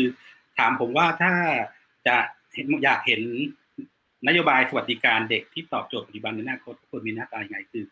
ผมก็ตอบได้เลยว่าคือ1เด็กทุกคนต้องมีสิทธิเท่าเทียมกันนะครับจะเป็นสวัสดิการด้านการศึกษาส วัสดิการด้านสุขภาพสวัสดิการด้านสิ่งแวดล้อมที่อยู่อาศัยแล้วแต่ที่จะมาดูแลเด็กฉะนั้นคือถ้าเป็นกลุ่มที่ปัจจุบันถ้าบอกว่ารัฐให้เฉพาะกลุ่มเปราะบางกลุ่มคนยากจนกลุ่มอะไรเนี้ยมันไม่ใช่สวัสดิการที่เป็นเด็กได้รับทุกคนฉะนั้นคือสิ่งที่ผมอยากให้เห็นก็คือว่าเด็กทุกคนควรได้รับเท่าเทียมกันนะครับในสิ่งที่เกิดขึ้นในปัจจุบันแล้วอย่างที่พี่ตุนีพูดถึงคือว่าช่องโหว่0 ถึง 6 ปีเนี่ยมันเป็นช่องโหว่ที่ถึงแม้ว่าเด็กเกิดมาจะได้รับวัคซีนไอกลวัคซีนโปลิโอวัคซีนไรฟรีนะครับแต่คือไอตัวเงินอุดหนุนที่เด็กจะได้รับตามนโยบายของรัฐเนี่ยปัจจุบันก็ยังไม่ได้รับทุกคนนะครับเพราะฉะนั้นคือเราจะทำยังไงให้ช่องโหว่ที่0 ถึง 6 ปีเนี่ยได้รับโอกาสเท่าเทียมกันนะครับในจำนวนเด็กที่เกิดมาปัจจุบันคือ 4.2 ล้านคนดังนั้นคือหลายคนพยายามพูดถึงเมื่อกี้พี่ตุลีก็พูดถึงก็คือพัฒนาการเด็กเนี่ยมันพัฒนาการเด็กจะสำคัญก็คือช่วง 0 ถึง 5 ปีและสำคัญมากๆนะครับและการเจริญเติบโตของสมองก็คือ 0 ถึง 3 ปีดังนั้นคือถ้าเด็กได้รับสวัสดิการที่ดีพ่อแม่มีศักยภาพในการเลี้ยงดูที่ดีดังนั้นคือจะทำให้เด็กได้รับการเจริญเติบโตที่มีศักยภาพแล้วก็ไม่เสียโอกาสนะครับที่เป็นการเริ่มต้นชีวิตเขาและเป็นการสร้างอนาคตของชาติด้วยนะครับนั่นคือเราจะทำยังไงไม่ให้มันเกิดช่องโหว่ตรงนี้นะครับอันนี้ก็เป็นสิ่งหนึ่งที่พยายามทางเครือข่ายเด็กเท่ากันเนี่ยเครือข่ายเงินอุดหนุนเด็กเล็กที่เคลื่อนกันมาเนี่ยเราพยายามอุดช่องว่างตรงนี้นั่นคือสิ่งต่างๆเนี่ยที่เกิดขึ้นไม่ว่าสวัสดิการการศึกษาที่ว่าเรียนฟรี15 ปีสวัสดิการผู้สูงอายุนะครับที่เกิดกันทั่วหน้านะครับฉะนั้นคือสิ่งต่างๆเหล่านี้มันก็ยังไม่ได้เกิดขึ้นกับเด็กเล็กฉะนั้นผมก็จะต้องอ้างอิงในแรกของอนุสัญญาไว้สิทธิเด็กว่าเด็กทุกคนต้องมีสิทธิเท่าเทียมกันไม่ว่าจะรวยจะจนจะเชื้อชาติศาสนาไหนแล้วจะเป็นเด็กไทยเด็กต่างชาติจะต้องเท่าเทียมกันรัฐในประเทศนั้นจะต้องให้การดูแลนะครับไม่ว่าจะเกิดในประเทศไทยหรือเกิดประเทศไหนนะครับส่วนนี้เป็นสิ่งสำคัญและเป็นหัวใจของคนทำงานด้านเด็กด้วยนะครับก็ฝากไว้ประมาณนี้ครับขอบคุณคุณเชษฐานะครับก็มีความเห็นที่ค่อนข้างจะสอดคล้องกับคุณสุนีนะครับว่าเด็กเล็กเนี่ยควรจะได้รับกันอย่างทั่วไม่ใช่ว่าเลือกเฉพาะกลุ่มใดกลุ่มหนึ่งนะครับเดี๋ยวเราไปที่คุณอรพินนะครับคุณอรพินเนี่ยจะอยู่พูดในแง่มุมของทางฝั่งภาครัฐนะฮะทางฝั่งพม.นะครับคุณอรพินเนี่ยในฐานะที่เป็นภาครัฐที่ดูแลนโยบายในพวกนี้โดยตรงเนี่ยคุณอรพินเห็นสอดคล้องกับคุณเชษฐาและคุณสุนีไหมครับค่ะก็โดยหลักการใหญ่ๆเนี่ยก็น่าจะไปในทิศทางเดียวกันนะคะค่ะสำหรับตัวสวัสดิการเด็กที่จะตอบโจทย์ในอนาคตจากสถานการณ์ที่เปลี่ยนไปแล้วก็รวมถึงเป็นมุมมองในส่วนของอาเซียนเองด้วยนะคะก็น่าจะมีแบบหลักๆอยู่ด้วยกัน4-5 ประการนะคะอันแรกก็คือว่ามันควรจะเป็นสวัสดิการที่เข้าถึงเด็กอย่างแท้จริงนะคะโดยเข้าอย่างทั่วถึงแล้วก็เป็นธรรมนะคะโดยที่รัฐจัดให้ต้องไม่มีเงื่อนไขนะคะอันนี้ก็เป็นสิ่งที่ควรจะเป็นนะคะประการที่2ก็คือว่าสวัสดิการนั้นก็ควรจะอย่างที่สองท่านว่าคือมันควรจะต้องมีความครอบคลุมแล้วก็ทั่วหน้านะคะอันนี้ก็อาจจะมองไปที่ตัวของเงินเด็กเล็กนะคะค่ะแล้วก็ประการที่3ค่ะก็จะเป็นสวัสดิการที่อาจจะมองในเชิงของเรื่องของความเหมาะสมเข้ากับบริบทต่างๆนะคะอย่างเช่นถ้าบริบทเมืองกับชนบทมันอาจจะมีความแตกต่างกันบ้างอย่างเช่นชนบทเนี่ยอาจจะมีสวัสดิการในเรื่องของอินเทอร์เน็ตฟรีเพิ่มมากขึ้นเพราะว่าด้วยสถานการณ์ที่เด็กต้องเรียนออนไลน์เพิ่มมากขึ้นแต่ว่าในเมืองเนี่ยเด็กอาจจะครอบครัวอาจจะมีศักยภาพมีความสามารถในการที่จะเข้าถึงอินเทอร์เน็ตแต่ว่าในพื้นที่ห่างไกลอันนี้ก็จะเป็นสวัสดิการที่น่าจะต้องมีการเพิ่มเติมเข้าไปนะคะประการที่4ก็น่าจะมองในเรื่องของสวัสดิการที่อาจจะเป็นเรื่องของความจำเป็นของกลุ่มบางกลุ่มที่จะต้องได้รับการดูแลนะคะเป็นสวัสดิการสังคมแบบบริการเฉพาะนะคะอันนี้ก็อาจจะมองประเด็นในเรื่องของกลุ่มที่เป็นแม่วัยรุ่นแม่เลี้ยงเดี่ยวนะคะอันนี้ซึ่งมีสภาพกลุ่มที่มีสภาพปัญหานะคะอันนี้อาจจะมีบริการบางอย่างสวัสดิการบางอย่างที่อาจจะต้องจำเป็นสำหรับกลุ่มนี้นะคะแล้วก็อีกประเด็นหนึ่งก็อาจจะต้องมองในเชิงของสวัสดิการที่เป็นเชิงรุกที่จะตอบโจทย์กับสถานการณ์หรือว่าภัยคุกคามต่างๆที่มันอาจจะเกิดขึ้นกระทันหันตอนนี้ก็มองอยู่2ตัวนะคะก็คือในเรื่องของตัวอาสาสมัคร อาสาสมัครพี่เลี้ยงที่ดูแลเด็กอันนี้ก็จะเกี่ยวเนื่องมาจากสถานการณ์โควิดที่มันมีปัญหาอันนี้ก็เป็นความจำเป็นที่ต้องมีอาสาสมัครเข้ามาแล้วก็รวมถึงเรื่องของสวัสดิการในเรื่องของการเลี้ยงดูทดแทนที่ได้นำเรียนไปแล้วนะคะค่ะอันนี้ก็จะเป็นมองว่าในตัวสวัสดิการที่สำหรับเด็กอะค่ะว่าก็ควรจะมีรูปแบบลักษณะประมาณอย่างเงี้ยนะคะก็คือเข้าถึงครอบคลุมทั่วหน้านะคะแล้วก็บางอันอาจจะมีความเฉพาะสำหรับบางกลุ่มก็ยังคงจำเป็นอยู่ค่ะครับคุณอรพินได้พูดถึงหลายนโยบายที่วาดฝันว่าอยากจะให้เกิดขึ้นนะครับแล้วตอนนี้ทางพม.เนี่ยได้ผลักดันในแต่ละส่วนเนี่ยไปถึงไหนบ้างแล้วครับค่ะอันนี้นี่ขออนุญาตเข้าไปสู่เรื่องของเงินเด็กเล็กทั่วหน้าเลยได้ไหมคะครับค่ะก็จริงๆก็นำเรียนว่าที่ผ่านมานะคะก็มีความพยายามมีทั้งการศึกษามีทั้งในเรื่องของการคิดประเด็นแนวทางต่างๆนะคะแล้วก็เป้าหมายสุดท้ายจริงๆมันก็คือการที่จะต้องให้มันเป็นลักษณะของทั่วหน้านะคะซึ่งล่าสุดค่ะในคณะกรรมการที่เป็นบอร์ดชาติด้านเยาวชนนะคะอันนี้ก็เห็นชอบในหลักการแล้วว่าที่จะผลักดันให้มันเป็นทั่วหน้านะคะแล้วก็มีกระบวนการทำงานนะคะแล้วก็มันมีส่วนใหญ่การเป็นทั่วหน้าเนี่ยค่ะมันมีข้อดีอยู่หลายข้อนะคะทั้งเรื่องของการที่ทำให้ไม่เกิดการตกหล่นในกลุ่มที่ควรจะได้เหมือนในปัจจุบันซึ่งพอเมื่อมันไม่ทั่วหน้าปุ๊บเนี่ยมันมีส่วนหนึ่งที่เป็นคนจนที่เขาควรจะได้แต่ว่าเขาตกหล่นไปอันนี้ก็ยังมีเยอะอยู่นะคะซึ่งแทนที่เป็นสวัสดิการที่คนที่มีรายได้น้อยตามเกณฑ์เนี่ยควรจะได้เต็มที่มันก็ยังมีตกหล่นเยอะนะคะอันนี้ก็จะเป็นประการแรกนะคะแล้วก็อันที่สองก็คือว่ามันก็จะประหยัดงบประมาณในการทำงานต่างๆทั้งในเรื่องของการคัดกรองกลุ่มเป้าหมายแล้วก็ขั้นตอนในเรื่องของการที่จะต้องไปรับรองอะไรต่ออะไรซึ่งมันก็จะค่อนข้างยุ่งยากนะคะแล้วก็ประการที่สามค่ะก็คือในเรื่องของถ้ามันเป็นทั่วหน้าเนี่ยก็คือเด็กที่คลอดปุ๊บเนี่ยเขาก็จะสามารถได้รับทันทีนะคะแต่ว่าทุกวันนี้เนี่ยมันอาจจะยังไม่ได้ทันทีเพราะมันจะต้องผ่านกระบวนการตรวจสอบอะไรต่ออะไรประมาณหนึ่งนะคะก็จะได้รับนะคะแล้วก็ในเรื่องของกลุ่มที่เป็นเหมือนกับที่เขาเรียกว่ามันเป็นกลุ่ม middle อะค่ะคือกลุ่มคนชั้นกลางแต่ว่ามันอาจจะอยู่ในระดับล่างนะคะซึ่งปัจจุบันเนี่ยเด็กแรกเกิดเนี่ยมันอยู่ที่ฐานรายได้ที่ 100,000 ครอบครัว 100,000 ไม่เกิน 100,000 ต่อปีนะคะแต่ว่าถ้าครอบครัวที่เขาอาจจะมีรายได้เหมือนกับ 100,000 กับ500 บาทอย่างเงี้ยเขาก็จะตกเกณฑ์ไปซึ่งถามว่าจริงๆสภาพของครอบครัว 100,000 กับ 1,500 บาทอาจจะไม่ได้ต่างกันนะคะแต่ว่าโดยเงื่อนไขอันเนี้ยก็อาจจะทำให้กลุ่มเนี้ยก็ตกหล่นไปนะคะค่ะส่วนถ้าจะข้อเสียของการเป็นทั่วหน้าก็อาจจะมีเรื่องเดียวนะคะคือเรื่องงบประมาณที่จะใช้เพิ่มมากขึ้นแต่ว่าปัจจุบันค่ะงบประมาณที่ใช้ก็จะอยู่ที่ประมาณ 14,000 ล้านบาทนะคะซึ่งคลุมเด็กประมาณสัก 2.2 ล้านคนนะคะแต่ว่าถ้าเป็นทั่วหน้าเนี่ยคือเด็กจะประมาณ4.4 ล้านคนนะคะแล้วก็งบประมาณเนี่ยมันจะอยู่ที่ประมาณปีละ 30,000 ล้านบาทนะคะแต่ว่าในระยะยาวอะค่ะงบประมาณมันจะลดลงเนื่องจากว่าจำนวนเด็กที่เกิดแต่ละปีมันน้อยลงนะคะอันนี้ก็จะเป็นแค่จุดเสียแค่ข้อเดียวแล้วก็จริงๆแล้วโดยหลักการก็คือหลายๆฝ่ายเนี่ยก็เห็นชอบแล้วก็ต้องนำเรียนว่าก็ยังกรอบนี้อยู่ในกระบวนการที่จะผลักดันในตัวนี้อยู่นะคะค่ะก็กรมไม่ได้นิ่งนอนใจค่ะแล้วก็บอร์ดชาติก็เห็นชอบในหลักการนะคะก็มีกระบวนการในเรื่องของกำลังมีประเด็นที่จะเหมือนกับถึงพูดคุยกับทางกระทรวงการคลังต่อไปค่ะในเรื่องของคุณอรพินครับก็คืออย่างที่คุณอรพินบอกว่าคือหลายฝ่ายก็ได้เห็นชอบในหลักการแล้วว่าจะทำให้เป็นทั่วหน้าเนี่ยในเรื่องของ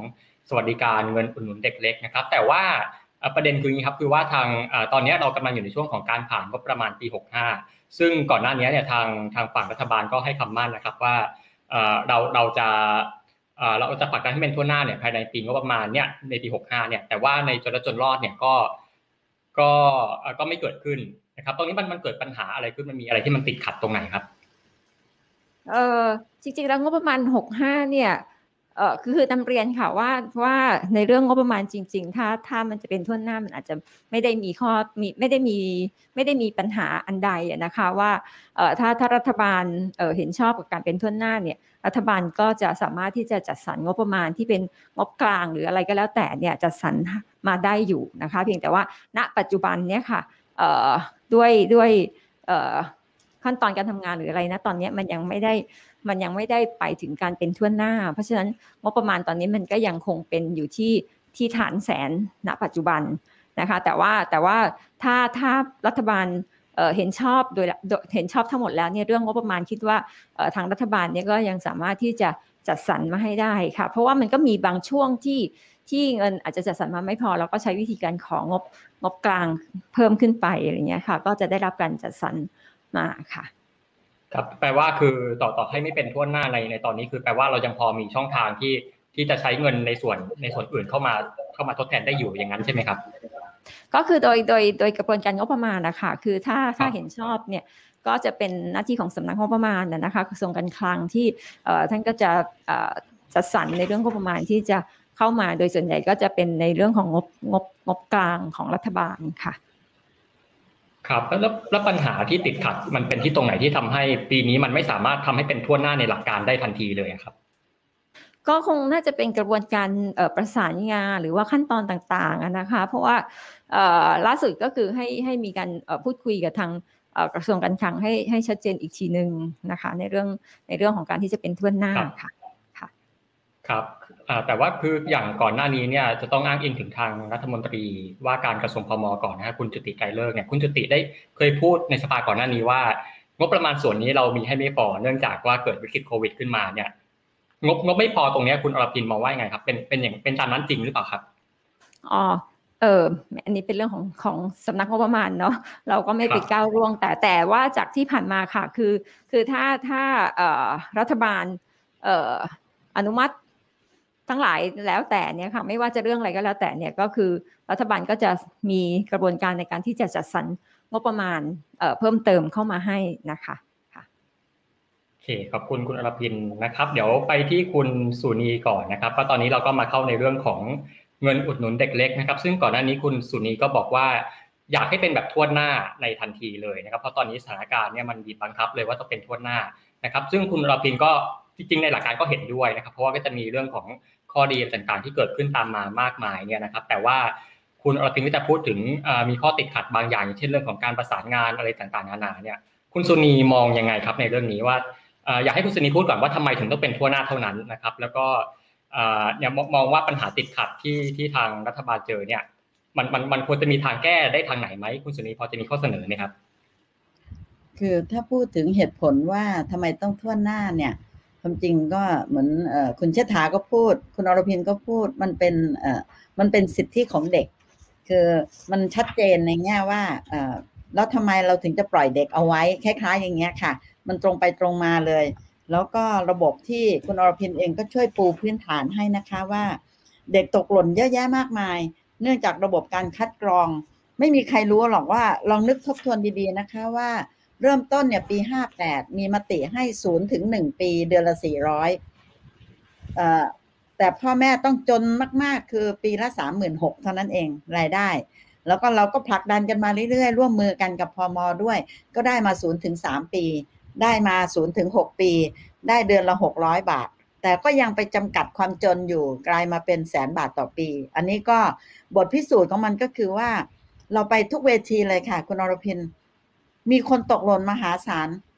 ผ่านมากี่ปีแล้วคะ58 59 60 61 78ปีมาแล้วไม่มีทางที่เราจะปิดช่องโหว่ของการตกหล่นได้เลยรัฐบาลอาจจะพยายามบอกว่าใจเย็นๆเดี๋ยวเราจะค่อยๆปิดไปที่มันตกเหมือนเดิม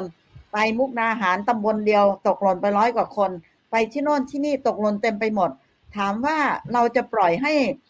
เด็กเนี่ยอันนี้เอาเด็กคนจนที่รัฐบาลอยากให้นะเด็กคนจนตกหล่นซ้ำซากตลอดมาทุกปีโดยที่ไม่สามารถแก้ไขได้ด้วยระบบการคัดกรองที่เราก็รู้อยู่ว่ามันไม่มีทางไม่มีใครรู้หรอกว่าคนขายกล้วยปิ้งจะมีรายได้เท่าไหร่แล้วใครจะกล้ารับรองเขาไม่รู้จักใครด้วยหรือคนรู้จักเขาก็จะกล้ารับรองไหมว่ากลัวว่าจะโดนทำผิดว่าไปรับรองคนผิดก กลายเป็นกับดักที่ไม่มีทางแก้มา 7-8 ปีแล้วสองก็คือว่าวันนี้เนี่ยสถานการณ์ยิ่งหนักหน่วงมากขึ้นว่าคนยิ่งจนมากตอนนี้รายได้100,000ถ้าถามกันตรงไปตรงมาว่าไอ้คนที่เคยได้100,000เนี่ยเดี๋ยวนี้แทบจะไม่มีสักบาทก็เยอะหรือมาเงินเดือนหายไปเงินรายได้หายไปไม่ต้องทำวิจัยเลยเดินไปรอบตัวเราเนี่ยมีแต่คนที่ว่างงานคนตกงานคนสารพัดชนิดที่ว่าเขาจะไม่ได้เงินเด็กเล็กเพราะอะไรเพราะว่าตอนนี้พม.ก็แทบจะไม่ทำงานกันแล้วเนาะที่จะมาบอกให้มาลงทะเบียนใครจะไปคัดกรองบ้านใครจะไปเดินสืบสวนใครจะไปรับรองทุกอย่าง work from home แต่เด็กก็กำลังจะตกหล่นไปลอกใหญ่แต่ดิฉันพยายามจะบอกว่าคำว่าตกหล่นเนี่ยมันเป็นความเจ็บปวดของเด็กที่อายุมันแน่นอนมันไม่ใช่ว่ามาเจอทีหลังแล้วเราย้อนหลังไปเธอเมื่อ0 ปีที่แล้วอายุขวบ 1น่ะฉันจะย้อนหลังให้เธอไปจนครบ6 ขวบมันไม่ใช่ทันทีที่เวลามันผ่านไป7 ปีเนี่ยแสดงว่ามีเด็กประมาณ 2-3 ล้านคนที่ไม่ได้สิทธิ์นี้เมื่อปี58มาเป็นจนถึงตอนนี้ลองนึกภาพที่มันน่ากลัวแบบนี้ค่ะว่าเราอาจจะทำใจได้ไม่เป็นไรค่อยๆแก้แต่สำหรับเด็กสำหรับครอบครัวที่ควรจะได้รับเนี่ยมหาศาลมากเพราะว่าเนี่ยเด็ก2 ล้านกว่าไม่ได้เงินนี้ปีแรกได้เงินแค่ 90,000 คนนะคุณวงพันธ์แล้วก็ไล่มา 300,000 ไล่มาประมาณ 700,000 ไล่มาประมาณถักดันมาได้1.9 ล้านเนี่ยแต่เด็กมี4 ล้านกว่าเนี่ยเห็นไหมคะเด็กมหาศาลหายไปแล้วก้อนกระบี่ใหญ่สองก็คือเมื่อคุณตีโจทย์รายได้แค่100,000เด็กที่รายได้ผุบๆโผล่วัดไม่ได้อีกเยอะแยะเนี่ยรวมทั้งขาดในความเป็นสวัสดิการเด็กเนี่ยก็เท่ากับเด็ก 3-4 ล้านคน3ล้านกว่าคนได้เสียสิทธิ์เหล่านี้มา6 ปีละ7 ปีละเราจึงไม่ควรจะรออีกต่อไปแล้วถ้าไปฟังสัมภาษณ์ของพ่อแม่เนี่ยคลิปออกมาเยอะแยะเลยความเจ็บปวดของเขาเนี่ยเงิน600เนี่ยมองดูนิดเดียวสำหรับเราบางคนกินข้าวมื้อเดียวหมดแล้วแต่สำหรับครอบครัวที่เขาลำบากเราจะต้องนึกภาพว่ามันช่วยเติมเต็มมันช่วยแก้สถานการณ์ชีวิตของเขาได้อย่างมากและมันเป็นกำลังใจให้เขารู้ว่าเขาจะมีเงินก้อนเนี้ยณเดือนเนี้ยอยู่ตลอดเวลาไม่ใช่ว่าต้องไปคอยขอใครมาทีละก้อนทีละอัน2 อันไม่ใช่แต่นี่มันเป็นศักดิ์ศรีที่เขารู้ว่าเขามีเงินของเขาอยู่ตรงนี้อันนี้คือไม่ได้อยากพูดละเอียดแต่อยากจะบอกว่าเงิน600อย่าไปตีค่าแค่600แต่มันคือเงินสวัสดิการเด็กที่ได้ช่วยเยียวยาอะไรหลายๆอย่างแล้วมันกำลังจะสร้างระบบที่เป็นคุณต่อประเทศชาติคุณจะรู้เลยว่าเด็ก 100% อยู่ตรงไหนคุณจะรู้เลยว่าเด็ก 100% นั้นน่ะมันไปโรงเรียนหรือยังมันฉีดวัคซีนหรือเปล่ามันตกหล่นมันกำพร้ามันถูกทิ้งอยู่ที่ไหน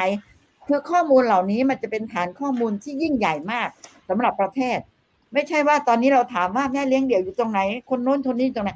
ค่อยๆหากันอลหม่านอยู่ตลอดปีไม่เคยมีฐานข้อมูลใดจะสมบูรณ์แต่ถ้าเราให้เงินเด็กทั่วหน้าคุณอรพินบอกแล้วประหยัดเงินเยอะแยะเลยค่าเดินไปคัดกรองค่าลงพื้นที่ค่าไปโน่นมานี่3 เดือนส่วนใหญ่จะได้รับเงินบางคนปี 1ผ่านไปค่อยได้รับเงินในกระบวนการอันยุ่งยากนะคะอันนี้ก็อยากพูดตรงนี้แต่อยากจะพูดจุดที่ต่อไปก็คือว่าครับเราเนี่ย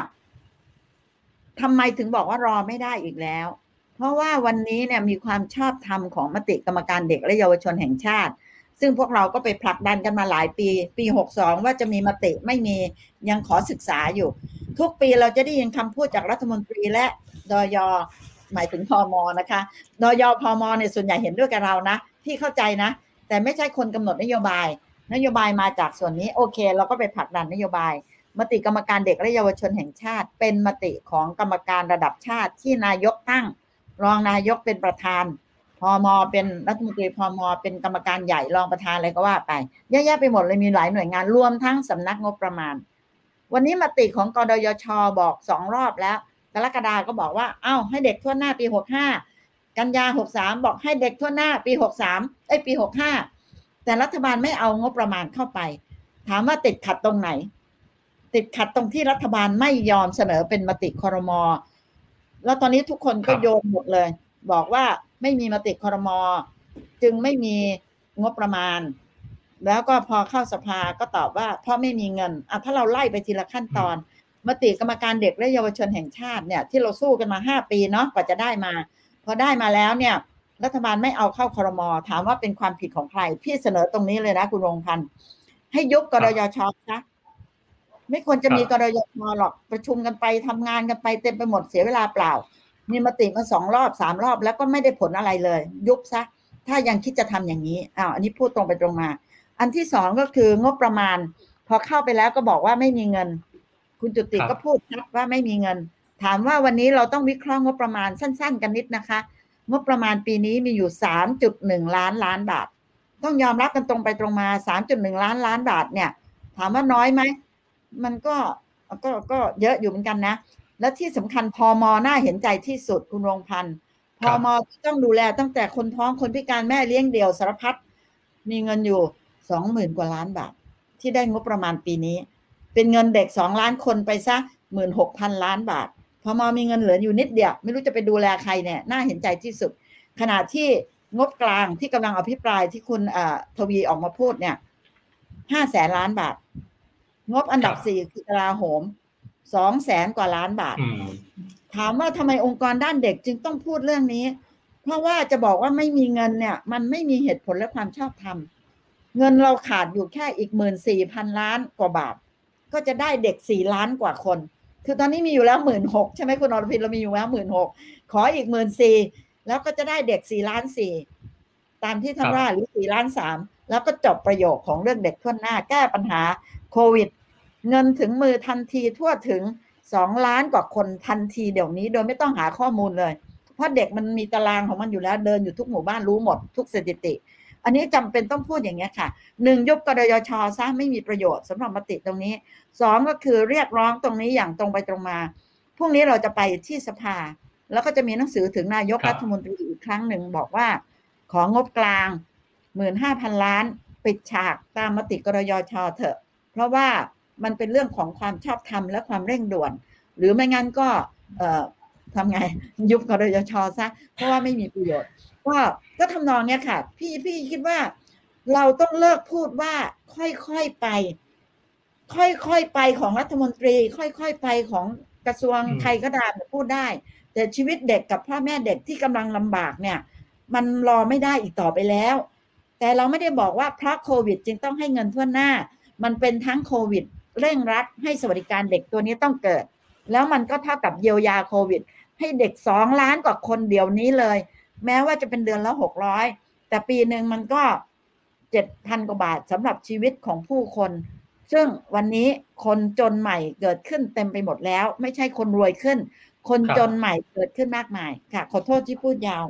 ครับอย่างนี้คือคุณแปลว่าคุณสุนีเนี่ยเห็นแย้งกับที่คุณจุติเคยพูดไว้ในสภาว่างบประมาณเรามีไม่พอเนี่ยซึ่งจริงๆคุณสุนีมองว่ามันเป็นเรื่องของกระบวนการอะไรบางอย่างมากกว่าที่ว่าทำไมถึงไม่นำเข้ามติครม.มันไปมีปัญหาอะไรที่มันติดขัดตรงไหนอันนี้ไม่ทราบเหมือนกันใช่ไหมครับแล้วอย่างนี้คุณสุนีเห็นยังไงครับเห็นว่าแล้วในภาวะตอนนี้ที่ว่าบางทีงบประมาณตรงนี้มันควรจะมีทางแก้ยังไงครับที่ทำให้มันเป็นทั่วหน้าได้ครับพรุ่งนี้เราก็กัดฟันจะไปเสนอพรรคการเมืองต่างๆอีกคนจริงพรรคก็หลายพรรคอภิปรายให้เราในสภาอย่างดีงามมาตลอดนะคะแต่รัฐบาลไม่ทำ2ก็คือเราก็ยังจะไปเรียกร้องพรรคการเมืองอีกพรุ่งนี้พิจารณางบประมาณกระทรวงพม.กำลังใกล้ละแต่ความจริงแล้วสส.ฝ่ายค้านก็ทำอะไรไม่ได้หรอกได้แต่อภิปรายชี้ให้เห็นว่าควรจะไปจัดสรรงบกลางหรือไปจัดสรรงบเพิ่มแต่ว่าโอเคเราก็จะไปพบหลายภาคการเมืองมากเลยค่ะพรุ่งนี้นัดพบกัน 9 โมงเช้าที่สภาผู้แทนราษฎร2ก็คือก็ยังจะมีหนังสือถึงนายกรัฐมนตรีอีกครั้งหนึ่งหลังจากที่พูดไปแล้วหลายครั้งท่านยังมีสิทธิ์เปลี่ยนใจได้ด้วยการจัดสรรงบกลางหรือคุยกับกลาโหมเพราะท่านก็เป็นรัฐมนตรีกลาโหมด้วยหมายถึงว่าย้ายงบออกมาเพิ่มเติมได้รัฐบาลทำได้ค่ะมันยังทันอยู่ฉันไม่อยากรออีกปีหนึ่งบอกตรงๆเลยว่าเครือข่ายเด็กทั่วประเทศเนี่ยทนไม่ไหวกันแล้วรู้สึกว่ารัฐบาลพูดอย่างนี้มาทุกปีผ่านไปเรื่อยๆมันต้องจบสักทีแล้วก็มีมติกรรมการเด็กเยาวชนแห่งชาติรับรองมีทั้งเรื่องของงบประมาณกู้มาก็อีกเยอะแยะถ้าจะบอกว่าเงิน 15,000 ล้านเนี่ยถามใจถามประชาชนดูซิว่ามันเยอะจริงหรือเปล่าเมื่อเทียบกับงบที่บางอย่างก็ไม่จำเป็นที่จะต้องแก้พม.ได้ 24,000 กระทรวงสาธารณสุขได้แค่ 150,000 ทั้งที่โควิดหนักหนาสาหัสอย่างเงี้ยค่ะกระทรวงแรงงานคนตกงานกันหมดประเทศได้งบ 40,000 กว่าบาทเราพูดแทนให้ทุกกระทรวงเลยครับก็อย่างที่คุณสุนีบอกนะครับพรุ่งนี้จะไปที่ทำเนียบนะครับก็ตอนนี้งบประมาณมีแนวโน้มว่าจะสิ้นสุดการอภิปรายในวันที่20นี้ยังเหลือเวลา3 วันก็คือยังมีโอกาสอยู่นะครับ ก็จะต้องถึงหลังไปแล้วก็เหมือนคุณอรพินพูดถ้าตัดสินใจรัฐบาลใช้งบกลางได้ค่ะครับก็คือทางออกหนึ่งก็คือการใช้งบกลางถ้าเกิดว่าไม่ทันในวันที่20นี้จริงๆนะครับก็จะเป็นทางออกหนึ่งนะครับคราวนี้เดี๋ยวไปที่คุณเชษฐานะครับคุณเชษฐาเนี่ยก็ด้วยเบื้องต้นที่ได้พูดกันมาในรอบก่อนๆนี้ก็เห็นด้วยในหลักการว่าควรจะเป็นทั่วหน้าเหมือนกันนะครับแต่คราวนี้คุณเชษฐาครับก็จะมีคนแย้งเหมือนกันว่าเอ๊ะถ้าเป็นทั่วหน้าเนี่ยคนที่ได้ก็จะเป็นเด็กที่มาจากครอบครัวร่ำรวยด้วยบางคนโหมีบ้านใหญ่โตมีรถมีอะไรใหญ่โตเนี่ยครับแต่ว่าก็จะได้เงิน600ตรงนี้ด้วยบางคนก็อาจจะแย้งว่าเอ๊ะแทนที่ว่าเราจะไปโฟกัสที่กลุ่มเด็กยากจนเนี่ยนะครับทำไมเราถึงต้องให้เป็นทั่วหน้าเราประหยัดงบดีกว่าไหมคุณเชษฐามองว่ายังไงครับตรงนี้คือผมพูดแต่ตั้งแต่เริ่มต้นแล้วนะครับว่าคือเราต้องมองในเรื่องของเด็กทุกคนต้องมีสิทธิ์เท่าเทียมกันจะจนจะรวยจะชนชาติไหนเชื้อชาติไหนเกิดประเทศไหนนะครับเราต้องให้ความสำคัญในแง่ของสิทธิเด็กนะครับฉะนั้นคือคนรวยเด็กลูกคนรวยที่ได้เงินก็เป็นสิทธิ์ของเขาที่เขาควรจะได้รับเพราะเป็นสวัสดิการของรัฐที่มอบให้กับเด็กทุกคนนะครับนั่นคือเราจะมองว่าเรามาแยกว่าลูกคนรวยลูกคนจนแล้วไปช่วยคนจนก่อนไหมถ้าช่วยคนจนก่อนก็อย่างที่พี่สุนีพูดถึงที่คุณอรพินพูดถึงคือในงบในแง่การบริหารจัดการก็จะเพิ่มเฟื่องไปโดยใช้เหตุนะครับ TDI ร่วมกับทางมหาลัยขอนแก่นร่วมกับทางสสทำวิจัยออกมาเมื่อปีผมจำไม่ได้ประมาณ30ปีเนี่ยตกหล่น 30% แล้วก็มีปัญหาจากการตกหล่นก็มีปัญหามากมายอย่างที่พี่สุนีก็พูดบางส่วนอีกส่วนหนึ่งก็คือที่พี่สุนียังไม่พูดถึงก็คือเรื่องการรับรองที่เป็นกรณีของการเมืองท้องถิ่นนะครับฉันอยู่ฝ่ายนี้ฉันไม่รับรองให้ฝ่ายโน้นฉันอยู่ฝ่ายโน้นไม่รับรองให้ฝ่ายนี้นะครับเพราะฉะนั้นคือคนที่ได้รับผลกระทบก็คือตัวเด็กและเยาวชนนะครับรัฐพยายามจะพูดหรือว่าคนผู้ใหญ่ในบ้านเมืองพยายามพูดว่าเราจะไม่ปล่อยให้เด็กไทยทิ้งไว้ข้างหลังเนี่ยสุดท้ายอย่างที่บอกพี่สุนีพูดถึงก็คือก็ต้องทิ้งเด็กไว้ข้างหลังเหมือนเดิมไม่ยอมให้งบกลางที่จะมาสนับสนุนเรื่องเงินเรื่องทั่วหน้าสำหรับเด็กนะครับเพราะว่าเด็ก 4.2 4.3 ล้านคนเนี่ย 30,000 กว่าล้านซึ่งไม่ได้เยอะเลยนะครับเมื่อเทียบกับการพัฒนาศักยภาพเมื่อเทียบในอนาคตที่เด็กพวกนี้จะเป็นกลุ่มประชากรที่จะพัฒนาประเทศชาติในระยะต่อไปนะครับผนวกกับที่เมื่อกี้ที่พี่สุนีพูดถึงว่า600บาทไม่ได้เยอะเนี่ยจริงๆแล้ว600บาทเนี่ยมันสามารถสร้างเรียกว่าสร้างความเข้มแข็งศักยภาพของครอบครัวสร้างความเข้มแข็งของคนที่เป็นแม่นะครับอย่างที่ผมเกริ่นไว้ตอนเริ่มต้นก็คือว่าคือถ้าสภาพแวดล้อมในครอบครัวดีมีพ่อแม่มีกำลังศักยภาพ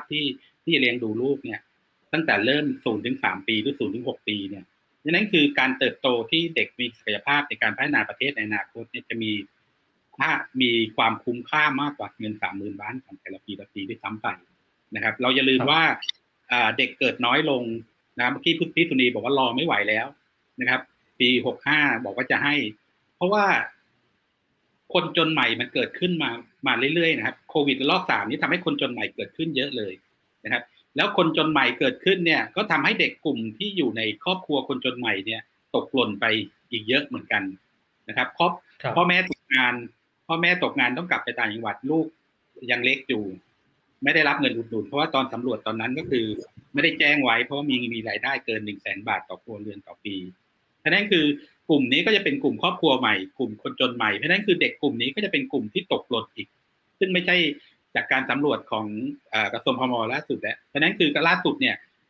ผมยังไม่รู้ว่าเด็กตัวเลขตกหล่นที่เป็นครอบครัวคนจนใหม่เนี่ยที่เกิดในวิกฤตโควิด-19 และล็อกดาวน์เนี่ยอีกประมาณเท่าไหร่อย่างที่ผมเกริ่นนะที่คือว่าอย่างน้อยที่แน่ๆคือเด็กออกเรียนกลางคันแน่นอนนะครับซึ่งอาจจะไม่ให้เด็กโตเด็กออกเรียนกลางคันแน่นอนอาจจะจำนวนเยอะด้วยพอสมควรนะครับลองคิดดูตัวเลขผู้ติดเชื้อเด็กโควิด-19 และรอบ3ตอนนี้ 100,000 คนนะครับเสียชีวิตช่วงระยะเวลาวันที่4ถึงวันที่10และวันที่4ถึงวันที่11 10กว่าคนเนี่ยถือว่าเยอะฉะนั้นคือถ้าเราบอกว่าไม่ทิ้งใครไว้ข้างหลังไม่ทิ้งเด็กไว้ข้างหลังเพราะนั้นคือรัฐต้องให้ความสำคัญกับตรงนี้นะครับว่าไอเด็กอีก1อีก2.2 ล้านคนเนี่ยที่จะตัวหน้าจะให้ได้ 4.2 ล้านคนเนี่ยไม่ตกหล่นเนี่ยคือเขาก็จะเป็นการเพิ่มศักยภาพและเพิ่มขีดความสามารถในการพัฒนาประเทศต่อไป การจะจนจะรวยผมไม่อยากจะใช้คำนี้นะว่าลูกคนรวยต้องได้รับเงินเพราะนั่นคือลูกคนจนได้รับเงินอุดหนุนลูกคนรวยทำไมต้องได้รับมันก็เป็นตาบาปสำหรับเด็กลูกคนจนเหมือนกันนะครับตอนที่เราเคลื่อนเรื่องเงินอุดหนุนใหม่ๆตั้งแต่ปี58เนี่ยใหม่ๆเนี่ยคือหลายครอบครัวเด็กหลายคนนะครับก็ถูกตีตาแล้วว่านี่คือลูกคนยากจนนี่คือลูกคนที่ได้รับเงินอุดหนุนเพราะฉะนั้นคือมันก็ทำให้เด็กบางคนเนี่ยได้รับกันแล้วว่าการกระทบกระเทือนดังสภาพจิตใจว่าทำไมฉันต้องเป็นจุดด่างของสังคมนะครับแต่ถ้ารัฐให้ทุกคนเท่ากันนะครับเป็นสวัสดิการทั่วหน้าดังนั้นคือเด็กทุกคนก็เป็นสิทธิ์ที่เขาควรจะได้รับไม่ว่าจะรวยจะจนนะครับอันนี้คือโจทย์ที่ทางผู้ดำเนินรายการได้โยนมานะครับครับขอบคุณเชษฐาครับแล้วก็อย่างที่คุณสุนีแล้วก็คุณอรพินได้พูดถึงไว้เนี่ยว่าโอเคในเรื่องของหลักการในชั้นงบประมาณเนี่ยบางทีไม่แน่ว่าอาจจะไม่ทันแล้วแต่ว่าเราอาจจะแก้ปัญหาได้ด้วยการที่ว่าเราอาจจะใช้งบกลางเข้ามาเสริมตรงนี้แทนคุณเชษฐาเห็นด้วยหรือเห็นแย้งยังไงไหมครับคือเห็นด้วยอยู่แล้วครับเพราะว่านี่คือเราก็เคลื่อนมาในเครือข่ายเด็กเงินอุดหนุนเครือข่ายเงินอุดหนุนเด็กเล็กทั่วหน้ามาด้วยกันคือจริงๆแล้วมีนักวิชาการเศรษฐศาสตร์ท่านหนึ่งแกพูดไว้ว่าจริงๆแล้วมันเป็นการบริหารงานทางด้านการเงินที่ผิดพลาดของรัฐบาลที่จริงครับจริงๆแล้วไม่ต้องกู้ถึง1,000,000,000 บาทแล้วก็มากู้รอบหลังอีกต้องจำไม่ผิดมันกี่10,000,000,000 บาทเพราะนั้นคือถ้าบริหารจัดการดีๆแล้วเห็นความสำคัญว่าอันไหนที่จะไปช่วยเหลือก่อนอันไหนที่จะไปช่วยเหลือที่หลังเนี่ยผมว่ามันจะเกิดประโยชน์และเกิดการคุ้มค่าในการใช้งบประมาณอันนี้ที่นักเศรษฐศาสตร์นักวิชาการนั้นได้พูดถึงนะครับเรื่องของความผิดพลาดการบริหารงบประมาณเพราะฉะนั้นคือเงินงบประมาณกลางที่ท่านสส.ทวีได้พูดทิ้งท้ายไปก่อนที่ท่านจะลุกไปโหวตท่านบอกว่าจะพยายามผลักดันว่าให้รัฐมาใช้เงินงบประมาณกลางในการที่จะดึงเอาเงินไปช่วยเงินอุดหนุนเด็กเล็กอีกประมาณ 1.5 หมื่นล้านเนี่ยครับให้ได้เด็กทุกคนเนี่ยผมว่าอันนี้เป็นสิ่งที่เป็นทางออกที่ดีที่สุดนะครับแล้วก็น่าจะเป็นทางออกเดียวแต่ที่เราฟังข้อมูลทั้งคราวที่แล้วเราเสวนาทั้งท่านปลัดกระทรวงพม.พูดทั้งท่านรัฐมนตรีที่เราได้เข้าพบพูดบอกว่าจะไปคุยเจรจากับท่านกับสำนักงบประมาณแต่จริงๆแล้วคือถ้ารัฐบาลให้ความสำคัญจริงๆหรือว่ารัฐมนตรีเจ้ากระทรวงให้ความสำคัญจริงๆต้องดึงเอาตัวมติกดช.มาแล้วให้เข้าครม.แล้วเป็นมติครม.ผมว่าอันนี้จะเป็นข้อเสนอที่ดีที่สุดแล้วก็เป็นข้อเสนอที่สามารถที่ช่วยเด็กทุกคนได้ในประเทศไทยนะครับอันนี้ยังไม่รวมถึงเด็กที่เกิดในประเทศไทยที่ยังไม่มีทะเบียนยังไม่มีอะไรนะครับซึ่งมันมีค่อนข้างพอสมควรโดยเฉพาะในกทม.เนี่ยที่ผมทำงานร่วมกับทางกระทรวงทางกทม.ทางเครือข่ายเนี่ยเด็กที่เป็นเด็กเกิดมาแล้วไม่มีใบสำคัญตกหล่นเนี่ยก็หลักแสนเหมือนคนเหมือนกันกลุ่มนี้ก็จะถูกทิ้งและถูกหายไปนะครับอันนี้ยังไม่ได้พูดถึงในกรณีเด็กกลุ่มพวกนี้นะครับดังนั้นคือถ้ารัฐให้ความสำคัญโดยใช้งบประมาณกลางหรือให้เป็นมติครม.โดยเอาข้อเสนอของมติกดช.มาแล้วให้เป็นมติครม.เนี่ยผมว่าอันเนี้ยสองประเด็นเนี้ยมันจะช่วยเหลือเด็กอีก 4.2-4.3 ล้านคนได้ทั่วประเทศนะครับครับขอบคุณคุณเชษฐานะครับก็เดี๋ยวกลับไปที่คุณอรพินนะครับก็ทั้งคุณสุนีแล้วก็คุณเชษฐาก็ได้ให้ไอเดียแล้วก็ได้ให้ข้อเสนออะไรหลายๆอย่างไว้นะครับคราวนี้ในมุมมองของทางพม.ที่ว่าเป็นคนดูแลแล้วก็ปฏิบัติงานในนโยบายเรื่องนี้โดยตรงเนี่ยมีตรงไหนที่เห็นด้วยหรือว่ามีตรงไหนที่เห็นว่าเป็นน่าจะติดขัดหรือทำไม่ได้ไหมครับจริงๆอย่างที่นำเรียนนะคะว่าโดยเหตุผลเนี่ยก็น่าจะเห็นไปสอดคล้องไปในทิศทางเดียวกันว่ามันก็จะเกิดประโยชน์กับกลุ่มเด็ก 0-6 ปีซึ่งเราก็มองว่ามันเป็นกลุ่มที่สำคัญที่สุดในชีวิตนะคะในการที่จะเริ่มต้นของการพัฒนาในระยะต่อไปนะคะแล้วก็ต้องเรียนว่าคือ600 บาทเนี่ยมันอาจจะไม่ใช่แค่เรื่องของเงินให้ครอบครัวที่สำหรับซื้อนมหรืออะไรเพียงเท่านั้นนะคะแต่ว่าในตัวฐานข้อมูลตรงนี้ค่ะ มันมีประโยชน์มหาศาลอย่างที่พี่สุนีบอกนะคะคือมันจะนำไปสู่การทำงานในเรื่องอื่นๆสำหรับกลุ่มเด็กเหล่านี้หนึ่งที่เห็นชัดๆก็คือว่าเราจะมีการเชื่อมโยงกับฐานข้อมูล HDC เรื่องของสุขภาพเรื่องของพัฒนาการสมวัยกับทางกระทรวงสาธารณสุขนะคะซึ่งก็จะเด็กกลุ่มนี้ก็จะเข้าสู่ระบบของเรื่องของการดูแลเรื่องวัคซีนเรื่องพัฒนาการต่างๆนะคะอันนี้ก็จะเป็นประโยชน์